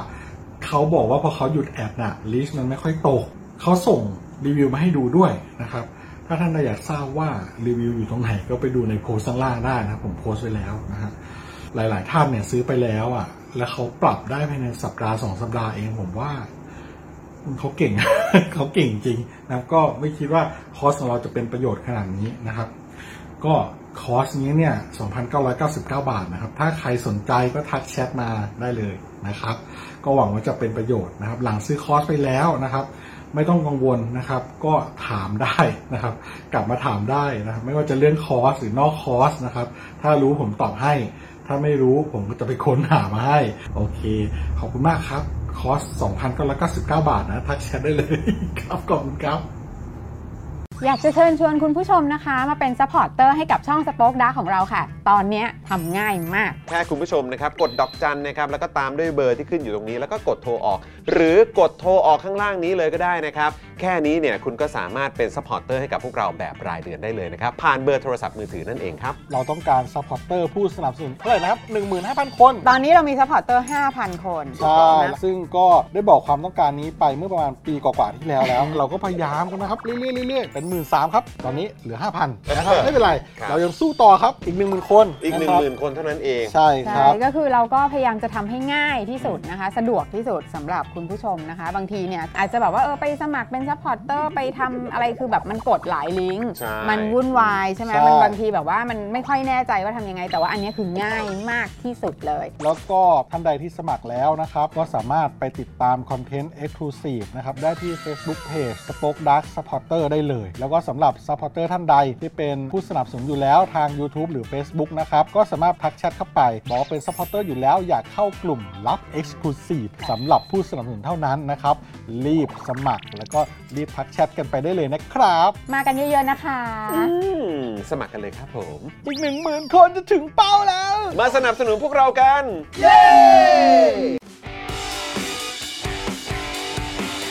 Daily Topics กับจอห์นวินยู